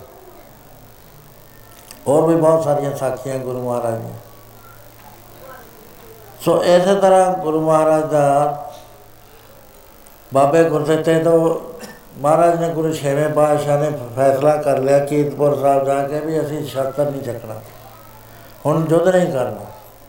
ਬਾਬਾ ਗੁਰਦਿੱਤਾ ਜੀ ਸ਼ਿਕਾਰ ਨੂੰ ਗਏ ਤੇ ਕਿਸੇ ਨੇ ਕਿਹਾ ਜੀ ਸ਼ੇਰ ਆਇਆ ਹੋਇਆ ਚਿਤਮ ਜਿਤਾ, ਗਊ ਸੀਗੀ ਉਹ। ਦੂਰੋਂ ਇਹਨਾਂ ਨੇ ਬਾਣ ਮਾਰਿਆ, ਬੱਖੀ 'ਚ ਲੱਗਿਆ ਉਹਦੀ ਆਂਦਰਾ ਕੱਢ ਕੇ ਲੈ ਗਿਆ ਤੇ ਉਹ ਮਰ ਗਿਆ ਜਿਹੜੇ ਜੀ ਗਊ ਸੀ ਬਾੜੀਏ ਦੀ ਉਹਨੇ ਰੌਲਾ ਪਾ ਲਿਆ, ਹੋਰ ਇਕੱਠੇ ਹੋ ਗਏ। ਵੇਚਦਾ ਰਾਜੇ ਕੋਲ ਜਾਵਾਂਗੇ, ਸ਼ਿਕਾਇਤ ਕਰਾਂਗੇ। ਉਸ ਵੇਲੇ ਬਾਬਾ ਗੁਰਦਿੱਤਾ ਜੀ ਨੇ ਬੈਗ ਨੂੰ ਕਹਿ ਕੇ ਛਿੱਟਾ ਮਾਰਿਆ ਉਠਾ ਕੇ ਤੋਰ ਨਾਮਦੇਵ ਜੀ ਬੰਦਗੀ ਕਰ ਰਹੇ ਨੇ ਉਹਦੇ ਕੰਢੇ ਦੇ ਉੱਤੇ ਜਮਨਾ ਦੇ। ਇੱਕ ਬੀਬੀ ਦਾ ਪਤੀ ਮਰ ਗਿਆ, ਉਹ ਸਤੀ ਹੋਣ ਵਾਸਤੇ ਜਾ ਰਹੀ ਹੈ। ਗਹਿਣੇ ਪਾਏ ਹੋਏ ਨੇ, ਉਹਨੇ ਜਨਾਜ਼ਾ ਰੋਕਤਾ। ਕਹਿੰਦੇ ਮੈਂ ਸੰਤਾਂ ਨੂੰ ਮੱਥਾ ਟੇਕ ਆਵਾਂ। ਜ਼ਿਆਦਾ ਕਿ ਉਹ ਗਹਿਣੇ ਖੜ ਕੇ ਮੱਥਾ ਟੇਕਿਆ, ਉਹ ਸਮਾਧੀ ਵਿੱਚ ਸੀ ਨੇਤਰ ਖੋਲੇ ਬੀਬੀ ਵੱਲ ਝਾਕੇ ਹੀ ਨਹੀਂ ਨਾਲ ਜਾਲੇ ਕਹਿੰਦੇ, ਬੀਬੀ ਸੁਹਾਗ ਮਾਣ। ਬੜੀ ਖੁਸ਼ ਹੋਈ, ਜਾ ਕੇ ਹਾਥੀ ਮੰਗਾ ਲਈ। ਕਹਿੰਦੀ, ਮਹਾਰਾਜ, ਮੇਰਾ ਸਵਾਗਤ ਆ ਪਿਆ ਕੁਝ ਥੋੜੀ ਚਿੰਤਾ ਹੋਈ, ਅੰਦਰੋਂ ਆਵਾਜ਼ ਆਈ, ਕਹਿੰਦੇ, ਕਾਹਨੂੰ ਚਿੰਤਾ ਕਰਦਾ ਹੈ? ਹਰੇ ਰਾਮ ਕਹਿ ਕੇ ਛਿੱਟਾ ਮਾਰ, ਮੋਢੇ ਤੋਂ ਫੜ ਕੇ ਬਿਠਾ ਦੇ। ਉਹ ਬਿਠਾਤਾ, ਉਸੇ ਗੱਲ ਦਾ ਰੌਲਾ ਪਿਆ ਸੀ ਜਿਹੜਾ ਗਊ ਮਰੀ ਹੋਈ ਜਿਉਂਦੀ ਕਰਾਉਂਦਾ ਸੀਗਾ ਉਹ। ਸੋ ਇਸ ਤਰ੍ਹਾਂ ਬੇਅੰਤ ਮਸਾਲਾ ਹੈ ਸਾਧ ਸੰਗਤ ਜੀ ਬਾਬਾ ਅਟਲ ਖੇਲਦਾ ਸੀ, ਬਾ- ਬਾਰੀ ਰਹਿ ਗਈ ਮੋਹਨ ਦੇ ਸਿਰ। ਉਹਦਾ ਸੱਪ ਲੜ ਗਿਆ ਦੂਏ ਦਿਨ ਜਦ ਖੇਲ ਦਾ ਮੌਕਾ ਆਇਆ, ਕਹਿੰਦੇ ਵੀ ਉਹ ਨਹੀਂ ਆਇਆ, ਉਹਦੇ ਸਿਰ ਪਿੱਤ ਸੀ। ਚਲੋ ਉਹਦੇ ਘਰ ਨੂੰ ਚਲੀਏ। ਘਰ ਚਲੇ ਗਏ। ਤੇ ਜਾ ਕੇ ਕਹਿਣ ਲੱਗੇ ਵੀ ਉਹ, ਉਹਨੂੰ ਭੇਜੋ, ਮੇਰੀ ਪਿੱਤ ਰਹਿੰਦੀ ਹੈ। ਉਹ ਕਹਿੰਦੇ ਜੀ, ਉਹ ਤਾਂ ਗਾੜੀ ਨੀਂਦ ਸੌਂ ਗਿਆ, ਤੁਸੀਂ ਠਾਲ ਲਓ, ਤਾਂ ਠਾਲ ਲਓ। ਉਹ ਜਾ ਕੇ ਉਹਨਾਂ ਨੇ ਖੁੰਡੀ ਪਾਈ, ਕਹਿੰਦੇ ਉੱਠ ਤੂੰ ਪਿੱਤ ਦੇਣ ਦਾ ਮਾਰਾ ਸੁੱਤਾ ਪਿਆ ਬਹਾਨਾ ਕਰ, ਉੱਠ ਕੇ ਬਹਿ ਗਿਆ ਗੁਰੂ ਛੇਵੇਂ ਬਾਦਸ਼ਾਹ ਨੂੰ ਜਦ ਪਤਾ ਲੱਗਿਆ, ਉਹ ਕਹਿੰਦੇ, ਇਹ ਤਾਂ ਹੀ ਕਰਿਆ ਕੱਲ ਮੁਗਲ ਬਾਦਸ਼ਾਹ ਸਾਰੇ ਆਪਣੇ ਬੱਚਿਆਂ ਨੂੰ ਲਿਆ ਕੇ ਇੱਥੇ ਚ ਰੱਖ ਦੇਣਗੇ, ਕੌਣ ਜਿਉਂਦੇ ਕਰੂਗਾ? ਹੁਣ ਦੋਹਾਂ ਚੋਂ ਆਪਾਂ ਤੋਂ ਇੱਕ ਰਹੂ- ਰਹੂਗਾ ਜਾਂ ਤੂੰ ਰਹਿ ਜਾ ਮੈਂ ਰਹਿਣਾ ਬਾਬੇ ਟਲ ਨੇ ਉੱਥੇ ਜਾ ਕੇ ਜਿੱਥੇ ਬਣਿਆ ਹੋਇਆ ਹੈ, ਬਾਬੇ ਟਲ ਦਾ ਦਿਉਰਾ ਉੱਥੇ ਜਾ ਕੇ ਸਰੀਰ ਛੱਡ ਦਿੱਤਾ। ਇਹ ਗੁਰੂ ਘਰ ਦੇ ਅੰਦਰ ਆਮ ਮਸਾਲਾ ਹੁੰਦੀਆਂ ਸਾਧ ਸੰਗਤ ਜੀ ਕੋਈ ਐਸੀ ਬਾਤ ਨਹੀਂ ਹੈਗੀ। ਫਿਰ ਇਹ ਦੂਜਾ ਤਰੀਕਾ ਹੋ ਗਿਆ। ਗੁਰੂ ਸਤਵੇਂ ਪਾਤਸ਼ਾਹ ਵੇਲੇ ਬ੍ਰਾਹਮਣ ਦਾ ਲੜਕਾ ਲੈ ਆਂਦਾ ਉਹ ਸਾਰੇ ਮਸੰਦ ਕਹਿਣ ਮਹਾਰਾਜ ਜਿਉਂਦਾ ਕਰ ਦੋ ਮਹਾਰਾਜ ਕਹਿੰਦੇ ਪਤਾ ਹੈ ਕੀ ਹੋਇਆ ਬਾਬੇ ਅਟਲ ਨਾਲ ਤੇ ਬਾਬਾ ਗੁਰਦਿੱਤਾ ਜੀ ਨਾਲ?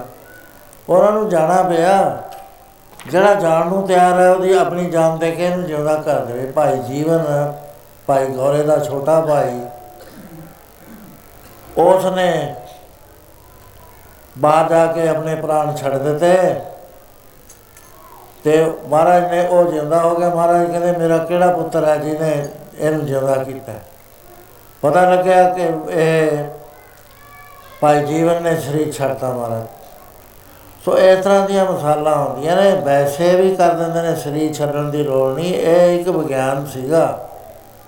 ਪਹਿਲੇ ਜ਼ਮਾਨਿਆਂ 'ਚ ਹੁ- ਹੁਣ ਹੁਣ ਵੀ ਜਾਣਦੇ ਨੇ ਜਿਹੜੇ ਜੋਗੀ ਨੇ। ਇਹ ਦੋ ਵਿਗਿਆਨ ਨੇ, ਇੱਕ ਸੂਰਜ ਵਿਗਿਆਨ ਹੈ, ਇੱਕ ਪ੍ਰਾਣ ਵਿਗਿਆਨ। ਹੈ ਇੱਕ ਐਸਾ ਵਿਗਿਆਨ ਹੈ, ਦੂਜੇ ਦੇ ਸਰੀਰ ਵਿੱਚ ਜਾ ਕੇ ਉਹਨੂੰ ਜਿਉਂਦਾ ਕਰ ਦੇਣਾ ਸਵਾਮੀ ਜੀ ਲਿਖ, ਦੱਸ- ਲਿਖਦੇ ਨੇ ਆਪਣੀ ਕਿਤਾਬਾਂ 'ਚ। ਕਹਿੰਦੇ ਮੈਂ ਬੈਠਾ ਸੀ ਤੇ ਇੱਕ ਜੋਗੀ ਸੀ। ਕਹਿੰਦੇ ਉਹ ਗੱਲਬਾਤ ਸਾਡੀ ਚੱਲ ਰਹੀ ਸੀ। ਉਹ ਕਹਿੰਦਾ ਵੀ ਮੈਂ ਸਰੀਰ ਛੱਡਣਾ। ਉਹ ਕਹਿੰਦਾ ਕਿਵੇਂ ਛੱਡੇਗਾ? ਕਹਿੰਦਾ ਮੈਂ ਤੁਹਾਡੇ ਸਾਹਮਣੇ ਹੀ ਛੱਡ ਜਾ ਕਹਿੰਦਾ ਮੌਤ ਦੇ ਬਾਰੇ ਤੁਹਾਨੂੰ ਪਤਾ ਨਹੀਂ ਲੱਗਿਆ। ਇਹ ਮਰੇ ਹੋਏ ਨੂੰ ਜਿਉਂਦਾ ਵੀ ਕਰ ਦਿੰਦੇ ਨੇ। ਕਹਿੰਦਾ ਜਾ ਇਥੋਂ ਕੋਈ ਕੀੜਾ ਫੜ ਕੇ ਲਿਆ। ਕੀੜਾ ਲੈਂਦਾ ਉਹ ਤਿੰਨ ਟੁਕੜੇ ਕਰਦੇ।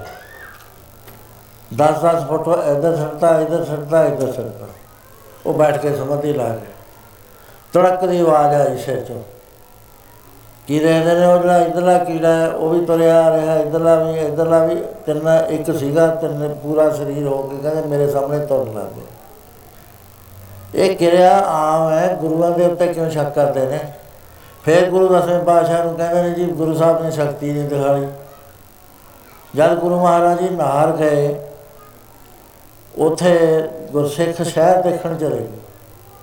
ਉਥੇ ਇੱਕ ਮੰਦਰ ਸੀ, ਉਥੇ ਬਹੁਤ ਕਬੂਤਰ ਸੀ। ਉਥੇ ਉਹ ਕਬੂਤਰ ਪੈਰ ਥੱਲੇ ਆ ਗਿਆ, ਮਰ ਗਿਆ, ਉਹਨਾਂ ਨੇ ਰੌਲਾ ਪਾ ਲਿਆ। ਲੜਾਈ ਤੱਕ ਗੱਲ ਆ ਗਈ ਤੇ ਉਥੇ ਦਾ ਹਾਕਮ ਵੀ ਆ ਗਿਆ, ਗੁਰੂ ਸਾਹਿਬ ਵੀ ਆ ਗਏ। ਕਹਿੰਦੇ, ਕਾਹਦਾ ਰੌਲਾ ਪਾਉਂਦੇ ਹੋ? ਕਹਿੰਦੇ, ਇਹਦੀ ਆਈ ਹੋਈ ਸੀ। ਕਹਿੰਦੇ, ਜੇ ਇਹਦੀ ਆਈ ਹੋਈ ਹੈ, ਸਵੇਰੇ ਇਹਨਾਂ ਦੀ ਵੀ ਆ ਜਾਵੇ ਮਹਾਰਾਜ। ਕਹਿੰਦੇ, ਇਹਨਾਂ ਦੀ ਵੀ ਆ ਜਾਂਦੀ ਆ, ਉਹ ਸਾਰੇ ਹੀ ਮਰ ਗਏ। ਉਹਨਾਂ ਨੇ ਕਿਹਾ ਵੀ ਇਹ ਤਾਂ ਕੋਈ ਬਹੁਤ ਸਮਰੱਥ ਪੁਰਸ਼ ਆ ਗਿਆ ਚਰਨ ਫੜ ਲਏ ਕਿ ਮਹਾਰਾਜ ਕਬੂਤਰ ਜਿਉਂਦੇ ਕਰ ਦੋ। ਮਹਾਰਾਜ ਕਹਿੰਦੇ ਇਹ ਤਾਂ ਜਿਉਂਦੇ ਹੀ ਨੇ। ਕਹਿੰਦੇ ਉੱਠ ਖੜੋ, ਸਾਰੇ ਉੱਠ ਖੜੇ, ਜਿਹੜਾ ਗੁਰਸਿੱਖ ਦੇ ਪੈਰ ਨਾਲ ਮਰਿਆ ਸੀ, ਉਹ ਨਾ ਉੱਠਿਆ। ਕਹਿੰਦੇ ਇਹਦੀ ਮੌਤ ਆਈ ਹੋਈ ਸੀ, ਇਹਦੇ ਪੈਰ ਤੇ। ਬਾਬਾ ਫਰੀਦ ਤਪ ਕਰਕੇ ਵਾਪਸ ਆ ਰਹੇ ਨੇ। ਚਿੜੀਆਂ ਬੋਲ ਰਹੀਆਂ ਨੇ। ਕਹਿੰਦੇ, ਮਰ ਜਾਓ ਚਿੜੀਆਂ, ਸਾਰੀਆਂ ਮਰ ਗਈਆਂ। ਖਿਆਲ ਆਇਆ ਵੀ ਮੈਂ ਐਵੇਂ ਮਾਰਤੀਆਂ, ਕਹਿੰਦੇ ਉੜ ਜਾਓ, ਸਾਰੀਆਂ ਉੜ ਗਈਆਂ। ਇਹ ਕੋਈ ਵੱਡੀ ਬਾਤ ਨਹੀਂ, ਜਿਹੜਾ ਇਹਨੂੰ ਲਈ ਫਿਰਦੇ ਨੇ, ਕਿਤਾਬਾਂ ਛਾਪੀ ਜਾਂਦੇ ਨੇ, ਅਖਬਾਰਾਂ 'ਚ ਕੱਢੀ ਜਾਂਦੇ ਗੁਰੂ ਸਾਹਿਬ ਨੂੰ ਸਮਝਦੇ ਕੀ ਨੇ ਸੋ ਐਸਾ ਨਹੀਂ ਹੈ, ਗੁਰੂ ਸਾਹਿਬ ਨੇ ਸਾਰਿਆਂ ਦੇ ਸੀਸ ਲਏ। ਉਹਦੇ ਬਾਅਦ ਇੱਕ ਆਦਰਸ਼ ਉਹਨਾਂ ਦੇ ਵਿੱਚ ਇੰਜੈਕਟ ਕਰਿਆ। ਜਿਹਨੂੰ ਖਾਲਸਾ ਆਦਰਸ਼ ਕਹਿੰਦੇ ਜਿਹੜਾ ਮੈਂ ਪਹਿਲਾਂ ਦੱਸ ਕੇ ਹਟਿਆ। ਮਹਾਂਪੁਰਸ਼ਾਂ ਨੇ ਆਵੇਂ ਹੁੰਦੀਆਂ ਨੇ, ਈਸਾ ਜੀ ਦਾ ਉਹ ਲਾਰਜਸ ਨਾਮ ਦਾ ਇੱਕ ਸਿੱਖ ਸੀਗਾ। ਉਹ ਮਰ ਗਿਆ। ਘਰ ਵਾਲਿਆਂ ਨੇ ਬਹੁਤ ਮਿੰਤਾ ਕਰੀਆਂ।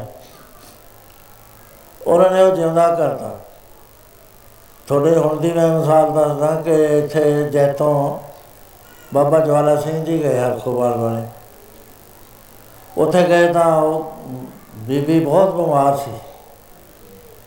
ਉਹਨਾਂ ਉਹਦਾ ਪਤੀ ਸੀ, ਬਾਬਾ ਜੀ ਨੂੰ ਕਹਿੰਦਾ, ਬਾਬਾ ਜੀ, ਕਿਰਪਾ ਕਰੋ ਕਿਰਪਾ ਕਰੋ। ਕਹਿੰਦੇ, ਕਿਰਪਾ ਤਾਂ ਹੈ। ਤੇਰੀ ਉਮਰ 20 ਸਾਲ ਵੱਜਦੀ ਹੈ 10 ਤੂੰ ਦੇ ਦੇ। ਇਹ 10 ਸਾਲ ਇਕੱਠੇ ਚੜਾਈ ਕਰ ਜਾਓਗੇ। ਅਰਦਾਸ ਆਪਾਂ ਕਰ ਦਿੰਦੇ ਹਾਂ। ਅਰਦਾਸ ਕਰਤੀ ਬਾਬਾ ਜੀ ਨੇ। ਉਹ ਉਹ ਜਿਉਂਦੀ ਹੋ ਗਈ 10 ਸਾਲ ਬਾਅਦ ਦੋਏ ਇਕੱਠੇ ਚੜਾਈ ਕਰ। ਸੋ ਇਸ ਗੱਲ ਦੇ ਉੱਤੇ ਹੀ ਲੈ ਕੇ ਬਹਿ ਜਾਣਾ, ਗੁਰੂ ਸਾਹਿਬ ਨੂੰ ਇੱਕ ਆਮ ਮਨੁੱਖ ਬਣਾ ਦੇਣਾ, ਵੇ ਸਾਡੀ ਸਾਡਾ ਕਾਦੀ ਰਹਿ ਗਈ? ਸਤਗੁਰ ਮੇਰਾ ਮਾਰ ਜਵਾਲੇ ਉਸ ਵੇਲੇ ਗੁਰੂ ਮਹਾਰਾਜ ਜੀ ਨੇ ਸਾਰਿਆਂ ਨੂੰ ਸਜੀਤ ਕਰ ਦਿੱਤਾ, ਦੂਸਰਾ ਦਿਨ ਆ ਗਿਆ। ਸਤਲੁਜ ਦਾ ਜਲ ਮੰਗਾਇਆ ਉਹਦੇ ਵਿੱਚ ਕਰਨਾ ਕੀ ਸੀ ਮਹਾਰਾਜ ਨੇ? ਉਸ ਜਲ ਦੇ ਵਿੱਚ ਪਹਿਲੇ ਜ਼ਮਾਨਿਆਂ ਦੇ ਅੰਦਰ ਜਿਹੜੇ ਸ਼ਕਤੀਆਂ ਹੁੰਦੀਆਂ, ਉਹ ਯੱਗ ਕਰਦੇ ਸੀ, ਅੱਗ ਬਾਲ ਲੈਂਦੇ ਸੀਗੇ। ਬਣਾਇਆ ਹੁੰਦਾ ਥਾਂ। ਉਹਦਾ ਜੋ ਹੁਤੀਆਂ ਦਿੰਦੇ ਸੀ ਉਹ ਵਿੱਚੋਂ ਸ਼ਕਤੀ ਕੱਢ ਲੈਂਦੇ ਸੀ। ਆਦਮੀ ਦਾ ਰੂਪ, ਰਾਖਸ਼ ਦਾ ਰੂਪ। ਗੁਰੂ ਮਹਾਰਾਜ ਜੀ ਨੇ ਨਵਾਂ ਤਜਰਬਾ ਕਰਿਆ। ਬਾਣੀ ਤੇ ਸ੍ਰੀ ਸਾਹਿਬ ਦੇ ਸਮੇਲ ਨਾਲ ਉਹ ਆਦਰਸ਼ ਪੈਦਾ ਕਰਿਆ ਜਿਹੜਾ ਕਿਸੇ ਅੱਗੇ ਝੁਕਦਾ ਹੀ ਨਹੀਂ। ਚੜ੍ਹਦੀ ਕਲਾ 'ਚ ਰਹੇ। ਉਹ ਆਦਰਸ਼ ਪਾਣੀ ਦੇ ਰਾਹੀਂ ਪੜਾਇਆ। ਅਤੇ ਕਹਿੰਦਾ ਖਲਾਤਾ ਜੀ ਕਿਸੇ ਨੇ ਕੁਝ ਪਤਾ ਨਹੀਂ ਕੀ ਕਰਦਾ ਪ੍ਰਸ਼ਾਦ ਦਿੱਤਾ ਸੀ, ਮੰਤਰਿਆ ਹੋਇਆ ਦੇਤਾ। ਇਹ ਜਲ ਮੰਤਰਿਆ ਗਿਆ ਜਦ ਮਹਾਰਾਜ ਨੇ ਬਾਣੀ ਪੜ੍ਹੀ। ਉਹਦੇ ਵਿੱਚ ਉਹ ਸ਼ਕਤੀ ਜਿਹੜੀ ਸ੍ਰੀ ਸਾਹਿਬ ਦੀ ਔਰ ਬਾਣੀ ਦੀ ਸੀ, ਉਹ ਸਮੇਲ ਹੋ ਕੇ ਪੰਜਾਬ ਪਿਆਰਿਆਂ 'ਚ ਇੰਜੈਕਟ ਕਰ ਮਹਾਰਾਜ ਨੇ ਕਿਹਾ ਸੀ, ਖਾਲਸਾ ਆਦਰਸ਼ ਇਹ ਹੈਗਾ। ਬਿਲਕੁਲ ਸੁੱਚਾ ਮਨੁੱਖ, ਦੇਵਤੇ ਇਹਦੇ ਪਿੱਛੇ ਹੋਣਗੇ, ਛੋਟੇ ਹੋਣਗੇ। ਇਹ ਬਰਮ ਗਿਆਨੀ ਹੋਏਗਾ, ਉਸ ਵੇਲੇ ਮਹਾਰਾਜ ਨੇ ਬਰਮ ਗਿਆਨ ਦ੍ਰਿੜ ਕਰਾ ਦਿੱਤਾ। ਨੇਤਰ ਖੋਲ ਦਿੱਤੇ, ਜਿਹੜੇ ਸਾਡੇ ਬੰਦਾ ਸਾਨੂੰ ਵਾਹਿਗੁਰੂ ਨਜ਼ਰ ਨਹੀਂ ਆ ਰਿਹਾ, ਉਹਨਾਂ ਨੂੰ ਪੂਰਾ ਬਰਮ ਗਿਆਨੀ ਬਣਾ ਕੇ ਆਪ ਦੇ ਬਰਾਬਰ ਕਰ ਲਿਆ ਗੁਰੂ ਮਹਾਰਾਜ ਜੀ ਨੇ। ਤੇ ਨਾਲ ਉਹਨਾਂ ਨੇ ਕਿਹਾ ਵੀ ਇਹ ਪੂਰਨ ਪੁਰਖ ਹੈ। ਮੇਰਾ ਤੇ ਇਹਦਾ ਹੁਣ ਕੋਈ ਫ਼ਰਕ ਨਹੀਂ ਰਿਹਾ। ਖਾਲਸਾ ਮੇਰਾ ਰੂਪ ਹੈ ਖਾਸ ਖਾਲਸੇ ਮੈਂ ਹਾਂ ਕਰੋਨਵਾ ਉਸ ਵੇਲੇ ਆਪਨੇ ਕਿਹਾ, ਭਾਈ, ਹੁਣ ਸਾਰੀ ਸੰਗਤ ਇਸ ਅੰਮ੍ਰਿਤ ਨੂੰ ਛਕੋ। ਅੱਜ ਦੇ ਦਿਨ ਗੁਰੂ ਮਹਾਰਾਜ ਜੀ ਨੇ ਐਸਾ ਕੌਤਕ ਦੁਨੀਆ ਦੇ ਉੱਤੇ ਕੀਤਾ ਜਿਹੜਾ ਸਦਾ ਹੀ ਯਾਦ ਰਹੇਗਾ ਹੈ ਪੜ ਲਓ।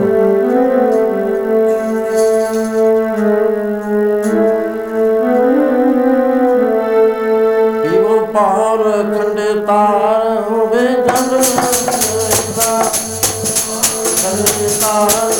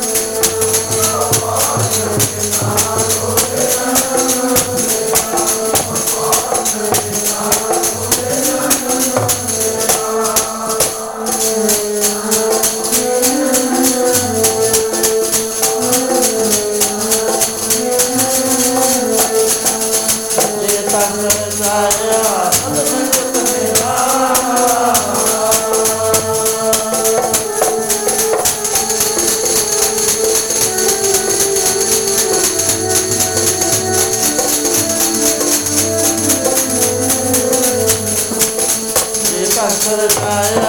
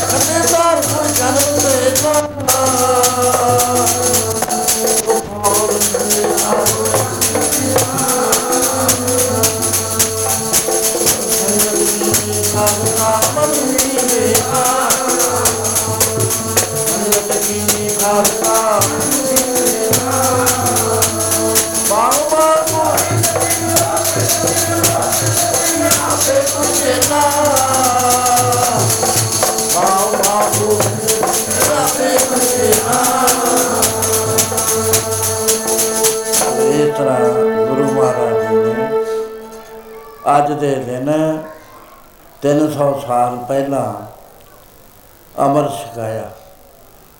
ਸ਼ਾਮ ਤੱਕ ਕਈ ਜਥੇ ਬਣ ਗਏ, ਪੰਜ ਪਿਆਰਿਆਂ ਦੇ, ਇਕੱਲੇ ਇਕੱਲੇ ਪੰਜ ਪਿਆਰਿਆਂ ਦੇ, ਪੰਜ ਜਥੇ ਬਣ ਗਏ।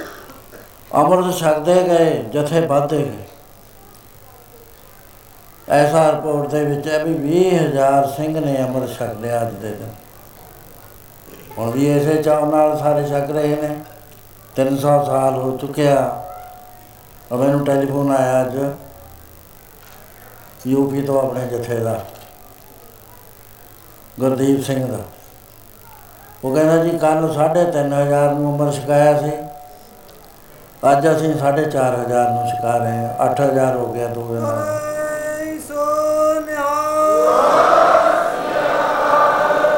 ਪਿਛਲੇ ਮੈਨੂੰ, ਪਿਛਲੇ ਹਫ਼ਤੇ ਆਇਆ ਵੀ 1300 ਨੂੰ ਅਸੀਂ ਅਮਰ ਛਕਾਤਾ 300 ਨੂੰ ਕੱਲ ਨੂੰ ਛਕਾਵਾਂਗੇ।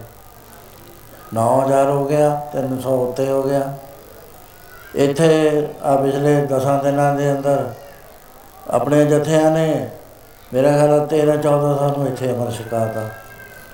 ਆ ਦੋ ਇੱਕ ਹਫ਼ਤੇ 'ਚ ਜਾਂ ਦੋ ਹਫਤਿਆਂ 'ਚ 12 ਜਾਂ 13000 ਸਿੰਘਾਂ ਨੂੰ ਅਮਰ ਛਕਾਇਆ ਹੈ।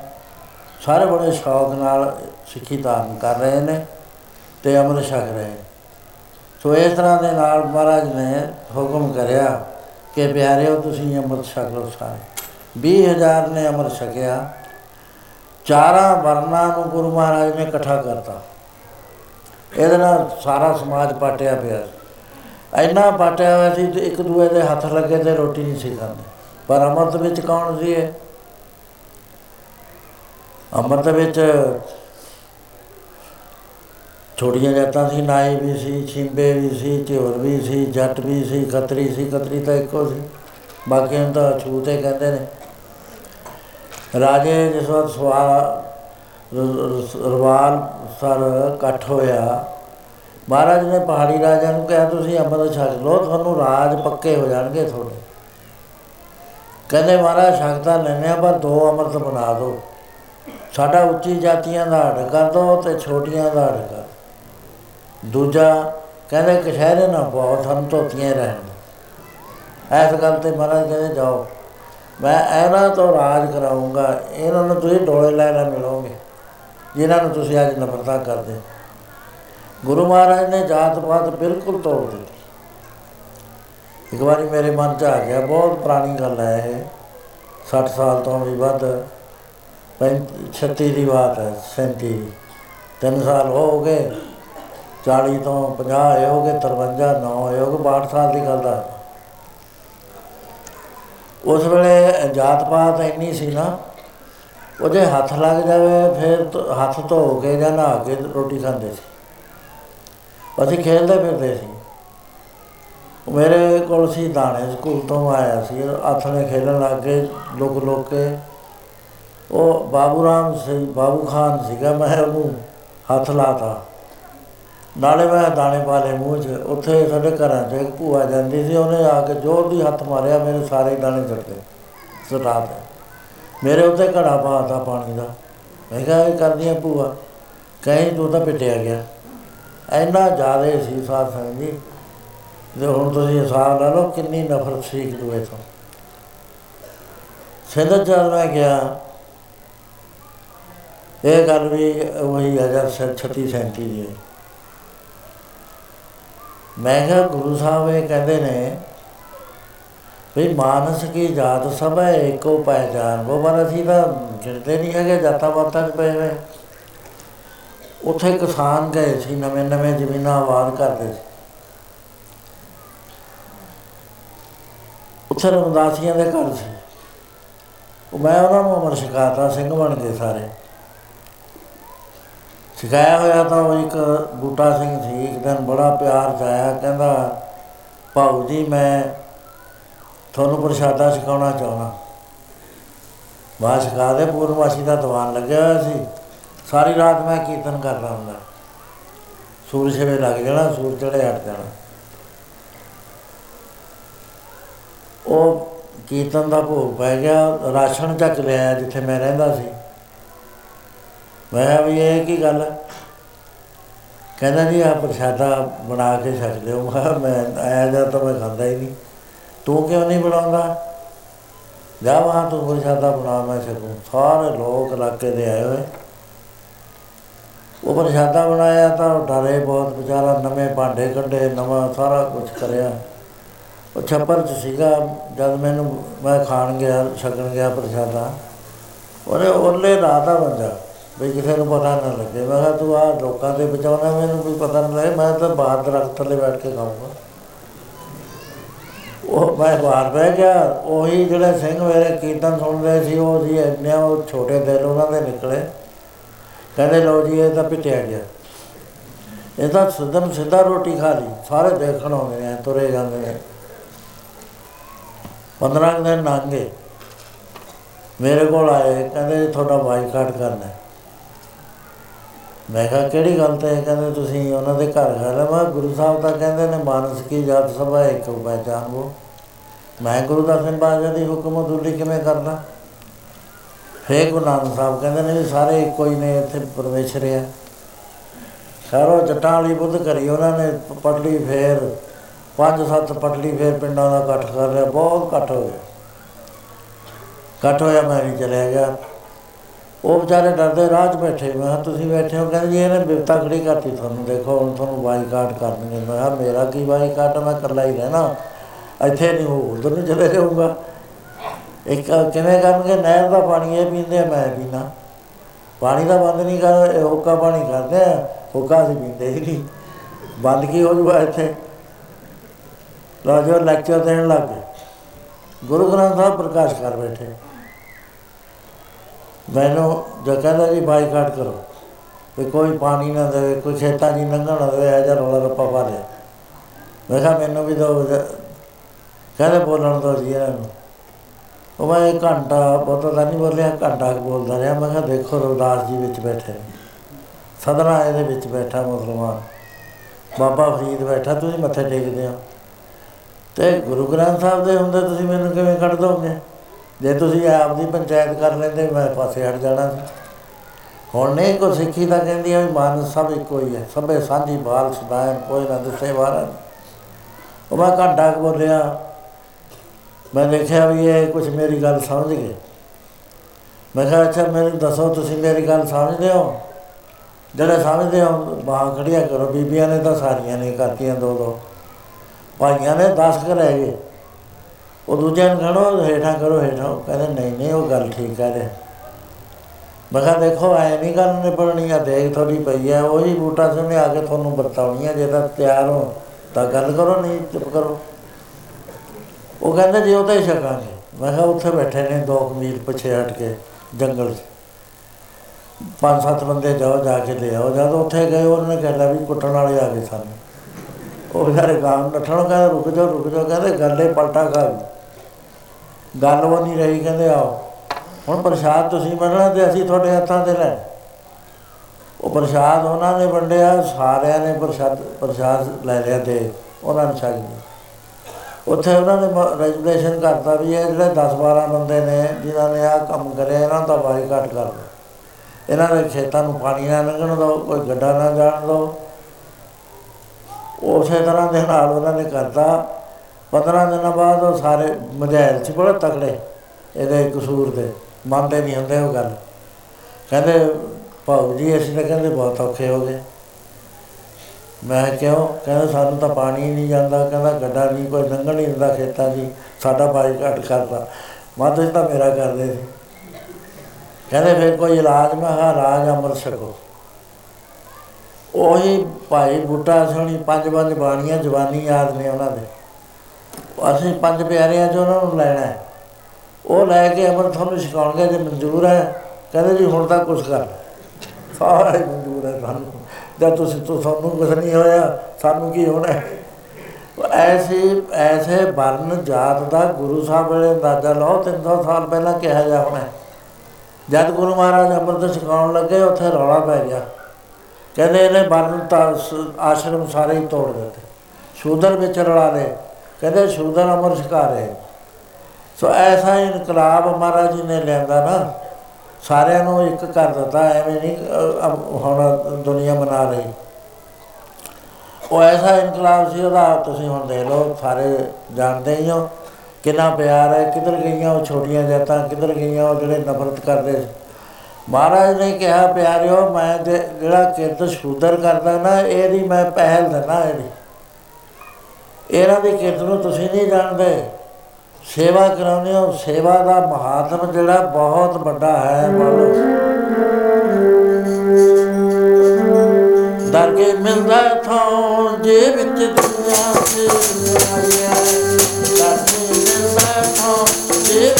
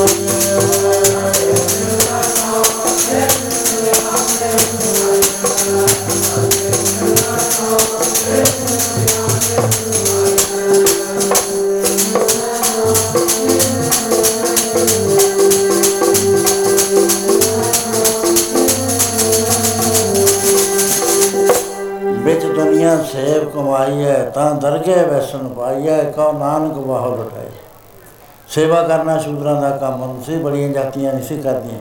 ਉਹੀ ਬਰਤਨ ਮਾਂਜਦੇ ਸੀ। ਉਹੀ ਵਿਆਹ ਸ਼ਾਦੀਆਂ ਦੇ ਵਿੱਚ ਛੋਟੇ ਛੋਟੇ ਕੰਮ ਕਰਦੇ ਸੀ। ਗੁਰੂ ਮਹਾਰਾਜ ਨੇ ਕਿਹਾ, ਇਹ ਤੁਸੀਂ ਕੀ ਮਾਹੌਲ ਬਣਾਇਆ? ਮਨੁੱਖ ਨੂੰ ਵੰਡ ਕੇ ਰੱਖਤਾ ਤੁਸੀਂ। ਸੋ ਇਸ ਤਰ੍ਹਾਂ ਸੇਵਾ ਨੂੰ ਉੱਚਾ ਕਰ ਦਿੱਤਾ। ਪੈਰਾਂ ਨੂੰ ਸਭ ਤੋਂ ਨੀਵਾਂ ਗਿਣਿਆ ਜਾਂਦਾ, ਪੈਰੀ ਪੈਣਾ ਜਗ ਵਰਤਾਇਆ। ਸੋ ਇਸ ਤਰ੍ਹਾਂ ਦੂਸਰਾ ਸੀ, ਕਿਰਤ ਨੂੰ ਮਾੜਾ ਗਿਣਦੇ ਸੀ। ਉਹ ਕਹਿੰਦੇ ਜਿਹਦੇ ਕੰਮ ਕਰਦੇ ਹੋਏ, ਸਰੀਰ ਦੇ ਉੱਤੇ ਪਸੀਨੇ ਦੀ ਧਾਰ ਚੱਲ ਪਵੇ ਉਹ ਸ਼ੂਦਰ ਹੈ, ਅਛੂਤ ਛੂਤ ਹੈ। ਤੇ ਹੁਣ ਪਸੀਨੇ ਦੀ ਧਾਰ ਤਾਂ ਹਰੇਕ ਬੰਦੇ ਦੇ ਸਿਰ ਤੇ, ਪ- ਪ- ਸਰੀਰ ਤੇ ਚੱਲਦੀ ਹੈ। ਉਹਨੂੰ ਉਹ ਨੀਵੀਂ ਜਾਤ ਕਹਿੰਦੇ ਸੀ। ਮਹਾਰਾਜ ਨੇ ਕਿਹਾ, ਪਿਆਰਿਓ, ਨੀ- ਜਿਹਨੂੰ ਤੁਸੀਂ ਨੀਵੀਂ ਜਾਤ ਕਹਿੰਦੇ ਹੋ ਨਾ, ਇਹ ਨੀਵੇਂ ਨਹੀਂ ਹੈਗੇ। ਇਹ ਬਹੁਤ ਉੱਚੇ ਨੇ। ਕਾਲ ਖਾਏ ਕਿ ਛੱਤੋਂ ਦੇ, ਨਾਨਕ ਰਾਹ ਪਛਾਣੇ। ਜਿਹੜਾ ਕਾਲ ਮਿਹਨਤ ਕਰਕੇ ਕੰਮ ਕਰਦਾ ਹੈ, ਉਹਨੂੰ ਰਸਤੇ ਰੱਬ ਦਾ ਰਾਹ ਮਿਲਦਾ, ਦੂਜੇ ਨੂੰ ਮਿਲਦਾ ਹੀ ਨਹੀਂ ਹੈ। ਵੰਡ ਛਕਣਾ, ਇਸੇ ਕਰਕੇ ਗੁਰੂ ਮਹਾਰਾਜ ਨੇ ਪ੍ਰਦਾਨ ਕਰ ਦਿੱਤਾ। ਫਿਰ ਉਹਨਾਂ ਨੂੰ ਖੱਤਰੀ ਦਾ ਕੰਮ ਸੀ, ਦੇਸ਼ ਦੀ ਰਾਖੀ ਕਰਨੀ। ਇਹਨੂੰ ਸ਼ਸਤਰਧਾਰੀ ਕਰਕੇ ਖੱਤਰੀ ਬਣਾ ਦਿੱਤਾ। ਬ੍ਰਾਹਮਣ ਦਾ ਕੰਮ ਸੀ, ਵੇਦ ਪੜ੍ਹਨੇ ਪੜਾਉਣੇ ਜਗ ਕਰਨੇ, ਕਰਾਉਣੇ, ਦਾਨ ਦੇਣਾ, ਦਾਨ ਦਾਨ ਲੈਣਾ। ਸੋ ਉਹਦੇ ਬਾਰੇ ਮਹਾਰਾਜ ਫਰਮਾਨ ਕਰਦੇ ਹੈ ਕਿ ਸੋ ਪੰਡਤ ਜੋ ਮਨ ਪ੍ਰਬੋਧ ਹੈ, ਰਾਮ ਨਾਮ ਆਤਮ ਮੈਂ ਸੁਧ ਹੈ। ਰਾਮ ਨਾਮ ਸਾਰ ਰਸ ਪੀਵੇ, ਉਸ ਪੰਡਤ ਕੇ ਉਪਦੇਸ਼ ਜਗ ਜੀਵੇ। ਹਰ ਕੀ ਕਥਾ ਹਿਰਦੇ ਵਸਾਵੇ, ਸੋ ਪੰਡਤ ਫਿਰ ਜੋਰ ਨਾ ਵੇਦ ਪੁਰਾਨ ਸਿਮਰਤ ਬੂਝੈ, ਮੂਲ ਸੁਖਮ ਮੈਂ ਜਾਣੈ, ਸੁਰ ਚੌਵਰਨਾ ਕੋ ਦੇਵ ਦੇਵ ਦੇਸ਼, ਨਾਨਕ ਉਸ ਪੰਡਤ ਕੋ ਦੇਸ਼। ਸੋ ਬ੍ਰਾਹਮਣ ਜੋ ਬਿੰਦੇ ਭਰਮ ਜਬ ਤਬ ਸੰਜਮ ਕਮਾਵੇ ਤਰ ਸੀਲ ਸੰਤੋਖ ਕਾ ਰਖੇ ਤਰ ਬੰਧਨ ਤੋੜ ਹੋਵੇ ਮੂਤ ਸੋਈ ਬ੍ਰਾਹਮਣ ਪੂਜਣ ਦੋ ਮਹਾਰਾਜ ਨੇ ਉਸੇ ਨੂੰ ਬ੍ਰਾਹਮਣ ਬਣਾ ਦਿੱਤਾ। ਜਾਤ ਪਾਤ ਬਿਲਕੁਲ ਤੋੜਨ ਤੋਂ ਬਾਅਦ ਮਹਾਰਾਜ ਨੇ ਫਰਮਾਨ ਕੀਤਾ ਕਿ ਪਿਆਰਿਓ, ਮੜੀਆਂ, ਮਸਾਣੀਆਂ, ਗੁੱਗੇ, ਕੋਈ ਪੀਰ, ਪੈਗੰਬਰ, ਕੋਈ ਨਹੀਂ ਮਰਨਾ ਇੱਕ ਅਕਾਲ ਪੁਰਖ ਦੇ ਤੁਹਾਨੂੰ ਲੜ ਲਾ ਰਹੇ ਆ ਜਿਹੜਾ ਸਭ ਤੋਂ ਵੱਡਾ ਹੈ। ਸ਼ਿਵ ਜੀ ਦੇ ਲੜ ਨਹੀਂ ਅਸੀਂ ਲਾ ਰਹੇ ਬਰਮਾ ਦੇ ਲੜ ਨਹੀਂ ਲਾ ਰਹੇ, ਕਿਸੇ ਹੋਰ ਦੇਵਤੇ ਦੇ ਲੜ ਨਹੀਂ ਲਾ ਰਹੇ। ਜਿਹੜਾ ਸਾਰੀ ਸ੍ਰਿਸ਼ਟੀ ਦਾ ਕੁੱਲ ਮਾਲਕ ਹੈ, ਕੁੱਲ ਹੈ, ਉਹਦੀ ਝੋਲੀ ਚ ਤੁਹਾਨੂੰ ਪਾ ਰਹੇ ਆ ਤੁਸੀਂ, ਉਹਦਾ ਨਾਮ ਜਪਣਾ ਹੈ। ਜਪੋ ਖਾਲਸਾ, ਤੁਸੀਂ ਜਾਤ ਦੀ ਜੋਤ ਜਪੋ ਖਾਲਸਾ, ਤੁਸੀਂ ਜਾਤ ਦੀ ਜੋਤ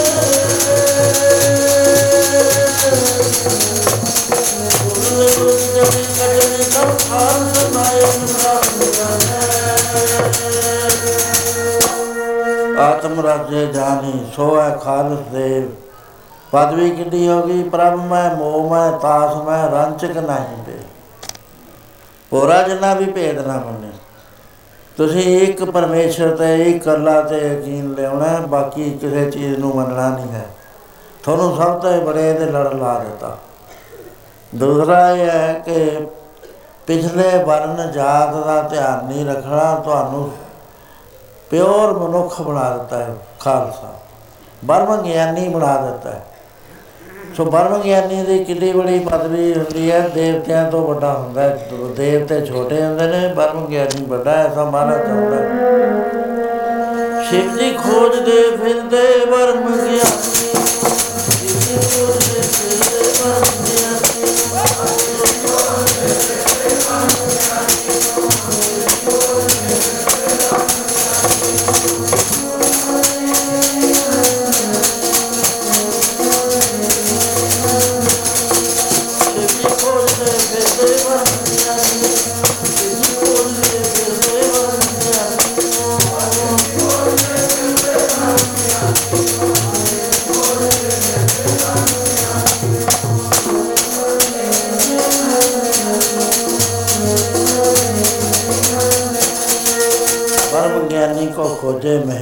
ਨਾਨਕ ਬਰਮ ਗਿਆਨੀ ਆ ਪਰਮੇਸ਼ਰ। ਵਾਹਿਗੁਰੂ ਬਣਾ ਦਿੱਤਾ।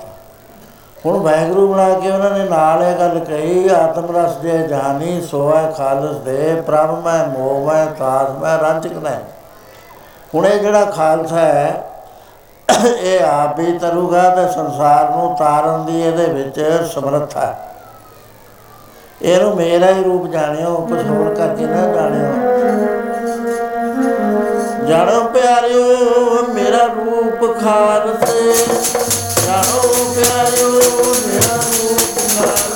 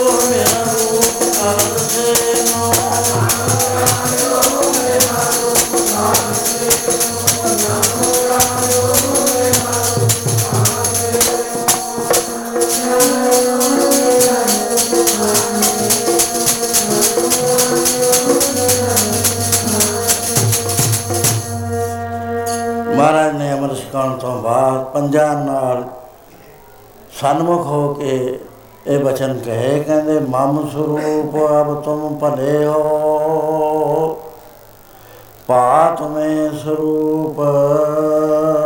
ਜਿਹੜਾ ਤੁਹਾਡਾ ਸਰੂਪ ਹੈ ਨਾ, ਹੁਣ ਭਾਈ ਦਇਆ ਸਿੰਘ, ਭਾਈ ਧਰਮ ਸਿੰਘ, ਇਹ ਨਹੀਂ ਰਿਹਾ, ਤੁਹਾਡਾ ਪੰਜਾਂ ਦਾ ਸਰੂਪ, ਮੇਰਾ ਸਰੂਪ ਹੈ। ਇੱਥੇ ਮੈਂ ਇੱਕ ਗੱਲ ਦੱਸਦਾ, ਸਾਧ ਸੰਗਤ ਜੀ, ਕੋਈ ਔਕੜ ਆ ਜੇ। ਕੋਈ ਕੰਮ ਨਾ ਬਣਦਾ ਹੋਵੇ। ਆ ਗੁਰੂ ਸਾਹਿਬ ਦਾ ਬਚਨ ਪੜ ਲਓ। ਪੰਜ ਕਰਨੀ ਕਮਾਈ ਵਾਲੇ ਸਿੰਘਾਂ ਦੇ ਨੂੰ ਲਿਜਾ ਕੇ ਸੇਵਾ ਕਰੋ, ਅਰਦਾਸ ਕਰਾਓ ਤੁਹਾਡੇ ਕੰਮ ਬਣ ਜਾਣਗੇ। ਮੈਂ ਤਾਂ ਐਵੇਂ ਕਰਦਾ। ਪਰ ਹੁੰਦੇ ਮੈਂ ਹੈਰਾਨ ਹਾਂ ਵੀ ਉਹ ਗੁਰੂ ਕਿਵੇਂ ਹੋ ਜਾਂਦੇ ਨੇ, ਮੈਂ ਖੁਦ ਹੈਰਾਨ ਹਾਂ। ਹੁਣ ਦੇਖੋ, ਇੱਥੇ ਉਹ ਨੰਬਰਦਾਰ ਸੀ ਮਹਿਰੋਲੀਆਂ ਦਾ ਰਾਮ ਸਿੰਘ। ਕਹਿੰਦਾ ਜੀ ਮੈਂ ਪਤਾ ਪਤਾ ਕਹਿੰਦਾ ਦੇਖ ਕਰਕੇ ਜ਼ਮੀਨ 'ਚ ਬੋਰ ਕਰਾ ਲੈ ਮੇਰੇ ਪਾਣੀਓ ਨਹੀਂ ਨਿਕਲਦਾ। ਮੈਂ ਕਿਹਾ ਫਿਰ ਤੇਰੇ ਪਾਣੀ ਹੁਣ ਕਿਵੇਂ ਆ ਵੀ ਜਦ ਨਿਕਲਦਾ ਹੀ ਨਹੀਂ? ਕਹਿੰਦਾ ਨਹੀਂ ਜੀ ਵਾ ਚੰਗਾ ਤੂੰ ਐ ਕਰ, ਪ੍ਰਸ਼ਾਦ ਬਣਾ ਲੈ। ਪੰਜ ਸਿੰਘ ਨਾਲ ਲੈ ਲੈ। ਸ਼ਰਧਾ ਇਹ ਧਾਰ ਵੀ ਮੇਰੇ ਨਾਲ ਗੁਰੂ ਸਾਹਿਬ ਜਾ ਰਹੇ ਨੇ। ਸਿਰ ਤੇ ਚੱਕ ਲੈ। ਜਾਂ ਤੇਰਾ ਖੇਤ ਆਵੇ ਤੂੰ ਜੁੱਤੀ ਲਾ ਦੀ ਅੱਖਾਂ ਵਿੱਚ ਨੇ ਧਿਆਨ ਕਰ ਲਈ ਗੁਰੂ ਮਹਾਰਾਜ ਦਾ। ਪੰਜਾਂ ਸਿੰਘਾਂ ਵਿੱਚ ਹੀ। ਜਿੱਥੇ ਜਾ ਕੇ ਤੇਰਾ ਆਵੇ ਨਾ ਖਿਆਲ ਵੀ ਅੱਖਾਂ ਖੋਲਦਾ, ਉੱਥੇ ਖੋਲਦੀ ਉੱਥੇ ਪਾਣੀ ਆਏਗਾ ਉਹ ਜਿਵੇਂ ਕਰ ਲਿਆ, ਮੈਂ ਕਿਹਾ ਇੱਕ ਗੱਲ ਦਾ ਧਿਆਨ ਰੱਖੀ, ਬਗਾਨੇ ਖੇਤ 'ਚ ਨਾ ਵੜਦੀ ਜਾ ਕੇ। ਉਹ ਅੱਖਾਂ ਵਿੱਚ ਹੋਈਆਂ ਕੀ ਪਤਾ ਕਿੱਥੇ ਲੈ ਜੇ ਮਹਾਰਾਜ ਦਾ ਪਾਣੀ ਦੱਸਣਾ, ਮੈਂ ਕਿਹਾ ਇਹਦੇ ਖੇਤ 'ਚੋਂ ਨਿਕਲੂ। ਥੋੜੇ ਦਿਨਾਂ ਬਾਅਦ ਆਇਆ, ਕਹਿੰਦਾ ਜੀ ਪਾਣੀ ਬਹੁਤ ਨਿਕਲ ਆਇਆ ਉੱਥੇ।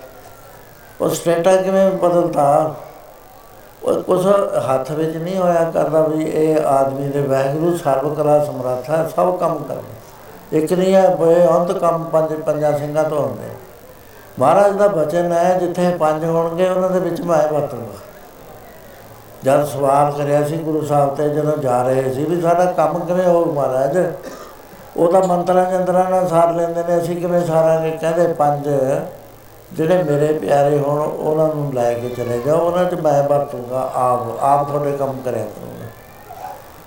ਪੰਥ ਖਾਲਸਾ, ਖੇਤੀ ਮੇਰੀ ਕਰੋ, ਸੰਭਾਲ ਮੈਂ ਤਸਕੇਰੀ ਮੈਂ ਦੂਰ ਨਹੀਂ ਜਾਂਦਾ, ਤੁਹਾਡੇ ਵਿੱਚ ਵਰਤੂੰਗਾ। ਤੁਹਾਨੂੰ ਮੈਂ ਆਪਣਾ ਸਾਰਾ ਤੇਜ ਦਿੱਤਾ ਹੈ। ਦਿੱਤਾ ਖਾਲਸਾ, ਤੈਨੂੰ ਤੇਜ ਆਪਣਾ, ਦਿੱਤਾ ਖਾਲਸਾ ਤੈਨੂੰ ਤੇਜ ਆਪਣਾ ਮੈਂ ਉਹ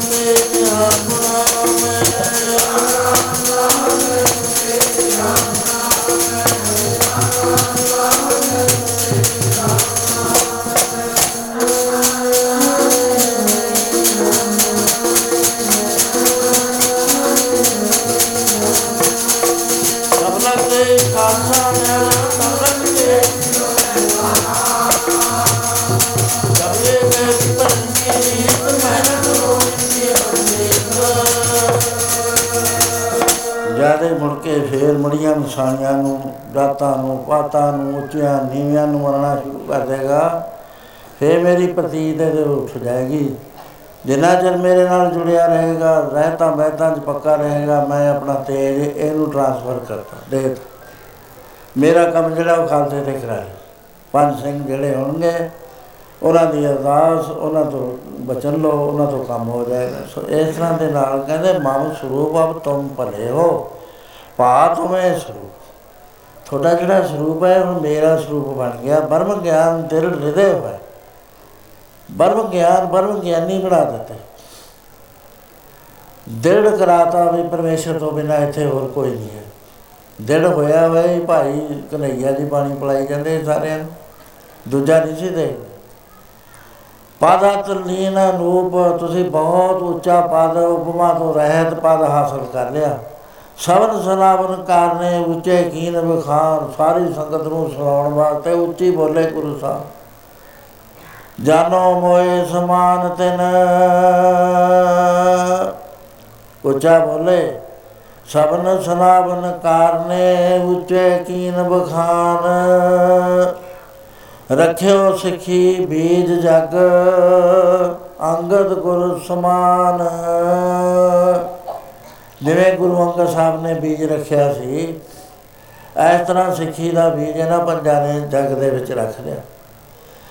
ਸਭ ਸੰਗਤ ਕੋ ਤਾਰਵੇ ਸਮਰਥ ਭੇ ਪੰਜ। ਇਹ ਸਾਰੀ ਸੰਗਤ ਨੂੰ ਤਾਰਨ ਦੇ ਸਮਰੱਥ ਨੇ ਜਾਨੋ ਮੋਏ ਸਮਾਨ ਤਿਨ, ਭੇਦ ਰਿਓ ਨਾ ਰੰਚ ਹੁਣ ਮੈਨੂੰ ਮੈਨੂੰ ਇਹ ਸਮਝੋ, ਇਹ ਮੈਂ ਹੀ ਆ। ਕੋਈ ਰੰਚ ਜਿੰਨਾ ਵੀ ਭੇਦ। ਹੁਣ ਇੱਥੇ ਇੱਕ ਤੱਕ ਤਰਕ ਆਉਂਦਾ। ਬਈ ਹੁਣ ਤਾਂ ਹੋ ਜੇ ਰਹੇ ਨਹੀਂ ਸਿੱਖ। ਉਹ ਸਾਡਾ ਕਸੂਰ ਹੈ ਸਾਧ ਸੰਗਤ ਜੀ ਜੇ ਅਸੀਂ ਬਾਣੀ ਨਹੀਂ ਪੜ੍ਹਦੇ, ਨਾਮ ਨਹੀਂ ਜਪਦੇ, ਬੰਦਗੀ ਨਹੀਂ ਕਰਦੇ, ਸੁੱਚੇ ਨਹੀਂ ਰਹਿੰਦੇ। ਜੀਵਨ ਆਪਣਾ ਗਰਾਉਣੇ ਆ ਲਾਲਚ ਚਾਉਨੇ ਆ ਇਹਦਾ ਵੀ ਸਾਡਾ ਕਸੂਰ ਹੋਇਆ ਨਾ, ਗੁਰੂ ਤੋਂ ਬੇਮੁਖਾ ਸੀ ਜਿਹੜੇ ਰੱਥੇ ਗੁਰੂ ਮਹਾਰਾਜ ਦੇ ਅਸੂਲਾਂ ਦੇ ਮੁਤਾਬਕ ਚੱਲਦੇ ਨੇ, ਜੀ ਜਿਹੜੇ ਦੂਜਾ ਨਹੀਂ ਦੇਖਦੇ, ਮਨ ਸਾਚਾ, ਮੁਖ ਸਾਚਾ ਸੋਏ ਅਵਰ ਨਾ ਬੇਕਾਏ ਕਿਸਮੇ ਕੋਏ, ਨਾਨਕੇ, ਲੱਛਣ ਬਰਮ ਗਿਆਨੀ ਹੋਏ ਉਹਦਾ ਗੁਰੂ ਦੇ ਸਮਾਨ ਹੀ ਹੁੰਦੇ ਨੇ, ਮਹਾਪੁਰਸ਼ ਜਿਹੜੇ ਹੁੰਦੇ ਨੇ, ਟਾਵੇਂ ਟਾਵੇਂ ਰਹਿ ਗਏ, ਮਹਾਪੁਰਸ਼ ਵੀ ਸਾਰੇ ਨਹੀਂ ਹੈਗੇ, ਹੁਣ ਐਵੇਂ ਭਲੇਖੇ ਚ ਨਾ ਪੈ ਜਾਓ ਕੋਈ ਟਾਵਾ ਟਾਵਾ ਕਿਤੇ ਕਿਤੇ। ਸੋ ਉਹ ਮਹਾਰਾਜ ਨੇ ਉਹਨਾਂ ਦੇ ਬਾਬਤ ਕਿਹਾ ਸੀ, ਕਿਉਂਕਿ ਕਰਨੀ ਕਮਾਈ ਦੇ ਵਿੱਚ ਪੂਰੇ ਨੇ ਜਿਹੜਾ ਆਮ ਸਿੱਖ ਹੈ, ਇਹ ਅਮਰਤਾ ਸੀ ਸਿਖਾਈ ਜਾਂਦੇ ਆ, ਉਹ ਸਟੈਂਡਰਡ ਤੇ ਨਹੀਂ ਆਉਂਦੇ ਹੈਗੇ, ਜਿੱਥੇ ਲਿਆਉਣਾ ਚਾਹੁੰਦੇ ਆ। ਸੰਗਤ ਹੋਵੇ, ਤਤ ਵਚਨ ਸੁਣਨ ਬਾਣੀ ਪੜਨ ਬੰਦਗੀ ਕਰਨ, ਫਿਰ ਉੱਥੇ ਹੀ ਆ ਜਾਂਦੇ ਨੇ, ਉਹੀ ਗੱਲ ਹੋ ਜਾਂਦੀ ਹੈ ਜਿਹੜੀ ਗੁਰੂ ਸਾਹਿਬ ਨੇ ਕਹੀ। ਸੋ ਇਸ ਤਰ੍ਹਾਂ ਦੇ ਨਾਲ ਆਪ ਨੇ ਉਪਦੇਸ਼ ਦੇ ਕੇ ਨਾਲ ਇਹ ਗੱਲ ਕਹੀ ਕਿ ਪਿਆਰਿਓ, ਜਿਹੜਾ ਤੁਸੀਂ ਦਾਨ ਦੇਣਾ ਨਾ, ਹੁਣ ਉਹਨਾਂ ਉਹਨਾਂ ਤੋਂ ਸਿਗਰਟ ਪੀਣ ਦਾ ਦਾਨ ਲਵੇ। ਕਹਿੰਦੇ ਉਹ ਦਾਨ ਦੇਣ ਵਾਲਾ ਹੀ ਗੁਨਾਹਗਾਰ ਹੋ ਜਾਂਦਾ। ਬਹੁਤ ਜ਼ਿਆਦਾ ਲਿਖੇ ਹੋਏ ਨੇ, ਇਹਦੇ ਚ ਸਕੰਦ ਪ੍ਰਾਂਤ। ਚ ਵੀ ਦਾਨ ਦੇਣਾ ਤੁਸੀਂ, ਖਾਲਸੇ ਨੂੰ ਦਾਨ ਦੇ ਖਾਲਸਾ ਜਿਹੜਾ ਦਾਨ ਦਿੰਦਾ, ਆਪਣੇ ਘਰ ਨੂੰ ਨਹੀਂ ਦਿੰਦਾ ਇਹ ਮੈਂ ਤੁਹਾਨੂੰ ਦੱਸਦਾ। ਉਹ ਗੁਰੂ ਘਰ ਚ ਲਿਆਉਂਦਾ, ਗੁਰੂ ਘਰ ਚ ਲੰਗਰ ਚੱਲਦੇ ਨੇ ਬਿਲਡਿੰਗਾਂ ਬਣਦੀਆਂ ਨੇ, ਸਕੂਲ ਚੱਲਦੇ ਨੇ, ਹਸਪਤਾਲ ਚੱਲਦੇ ਆ। ਉਹ ਦਾਨ ਦਿੱਤਾ ਹੋਇਆ ਸਫਲ ਹੈ। ਐ ਪੜ ਲਓ।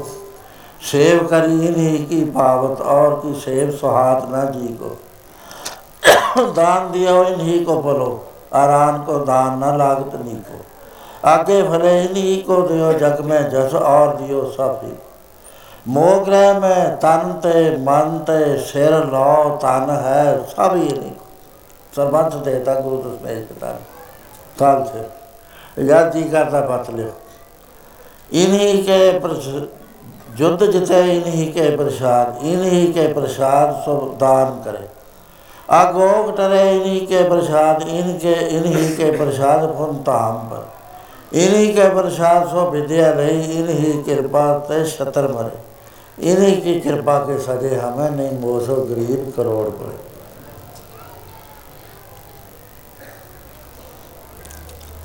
एडा बड़ा दर्जा गुरु साहब ने दिता है ਇਹਨੂੰ ਸੰਭਾਲ ਲਓ ਸਾਂਭਿਆ ਜਾਂਦਾ ਗੁਰੂ ਦੀ ਸਿੱਖੀ ਧਾਰਨ ਕਰੋ ਪੰਜ ਪਿਆਰਿਆਂ ਤੋਂ ਨਾਮ ਲਓ ਨਾਮ ਲੈ ਕੇ ਉਹਦੀ ਕਮਾਈ ਕਰੋ, satsang ਕਰੋ, ਤੁਹਾਡੇ ਉੱਤੇ ਗੁਰੂ ਮਹਾਰਾਜ ਦੀਆਂ ਸਦਾ ਹੀ ਬਰਕਤਾਂ ਬਣੀਆਂ ਰਹਿਣਗੀਆਂ, ਜੁੜੇ ਰਹੋਗੇ ਸੋ ਹੁਣ ਸਮਾਂ ਜਾਤ ਨਹੀਂ ਦਿੰਦਾ।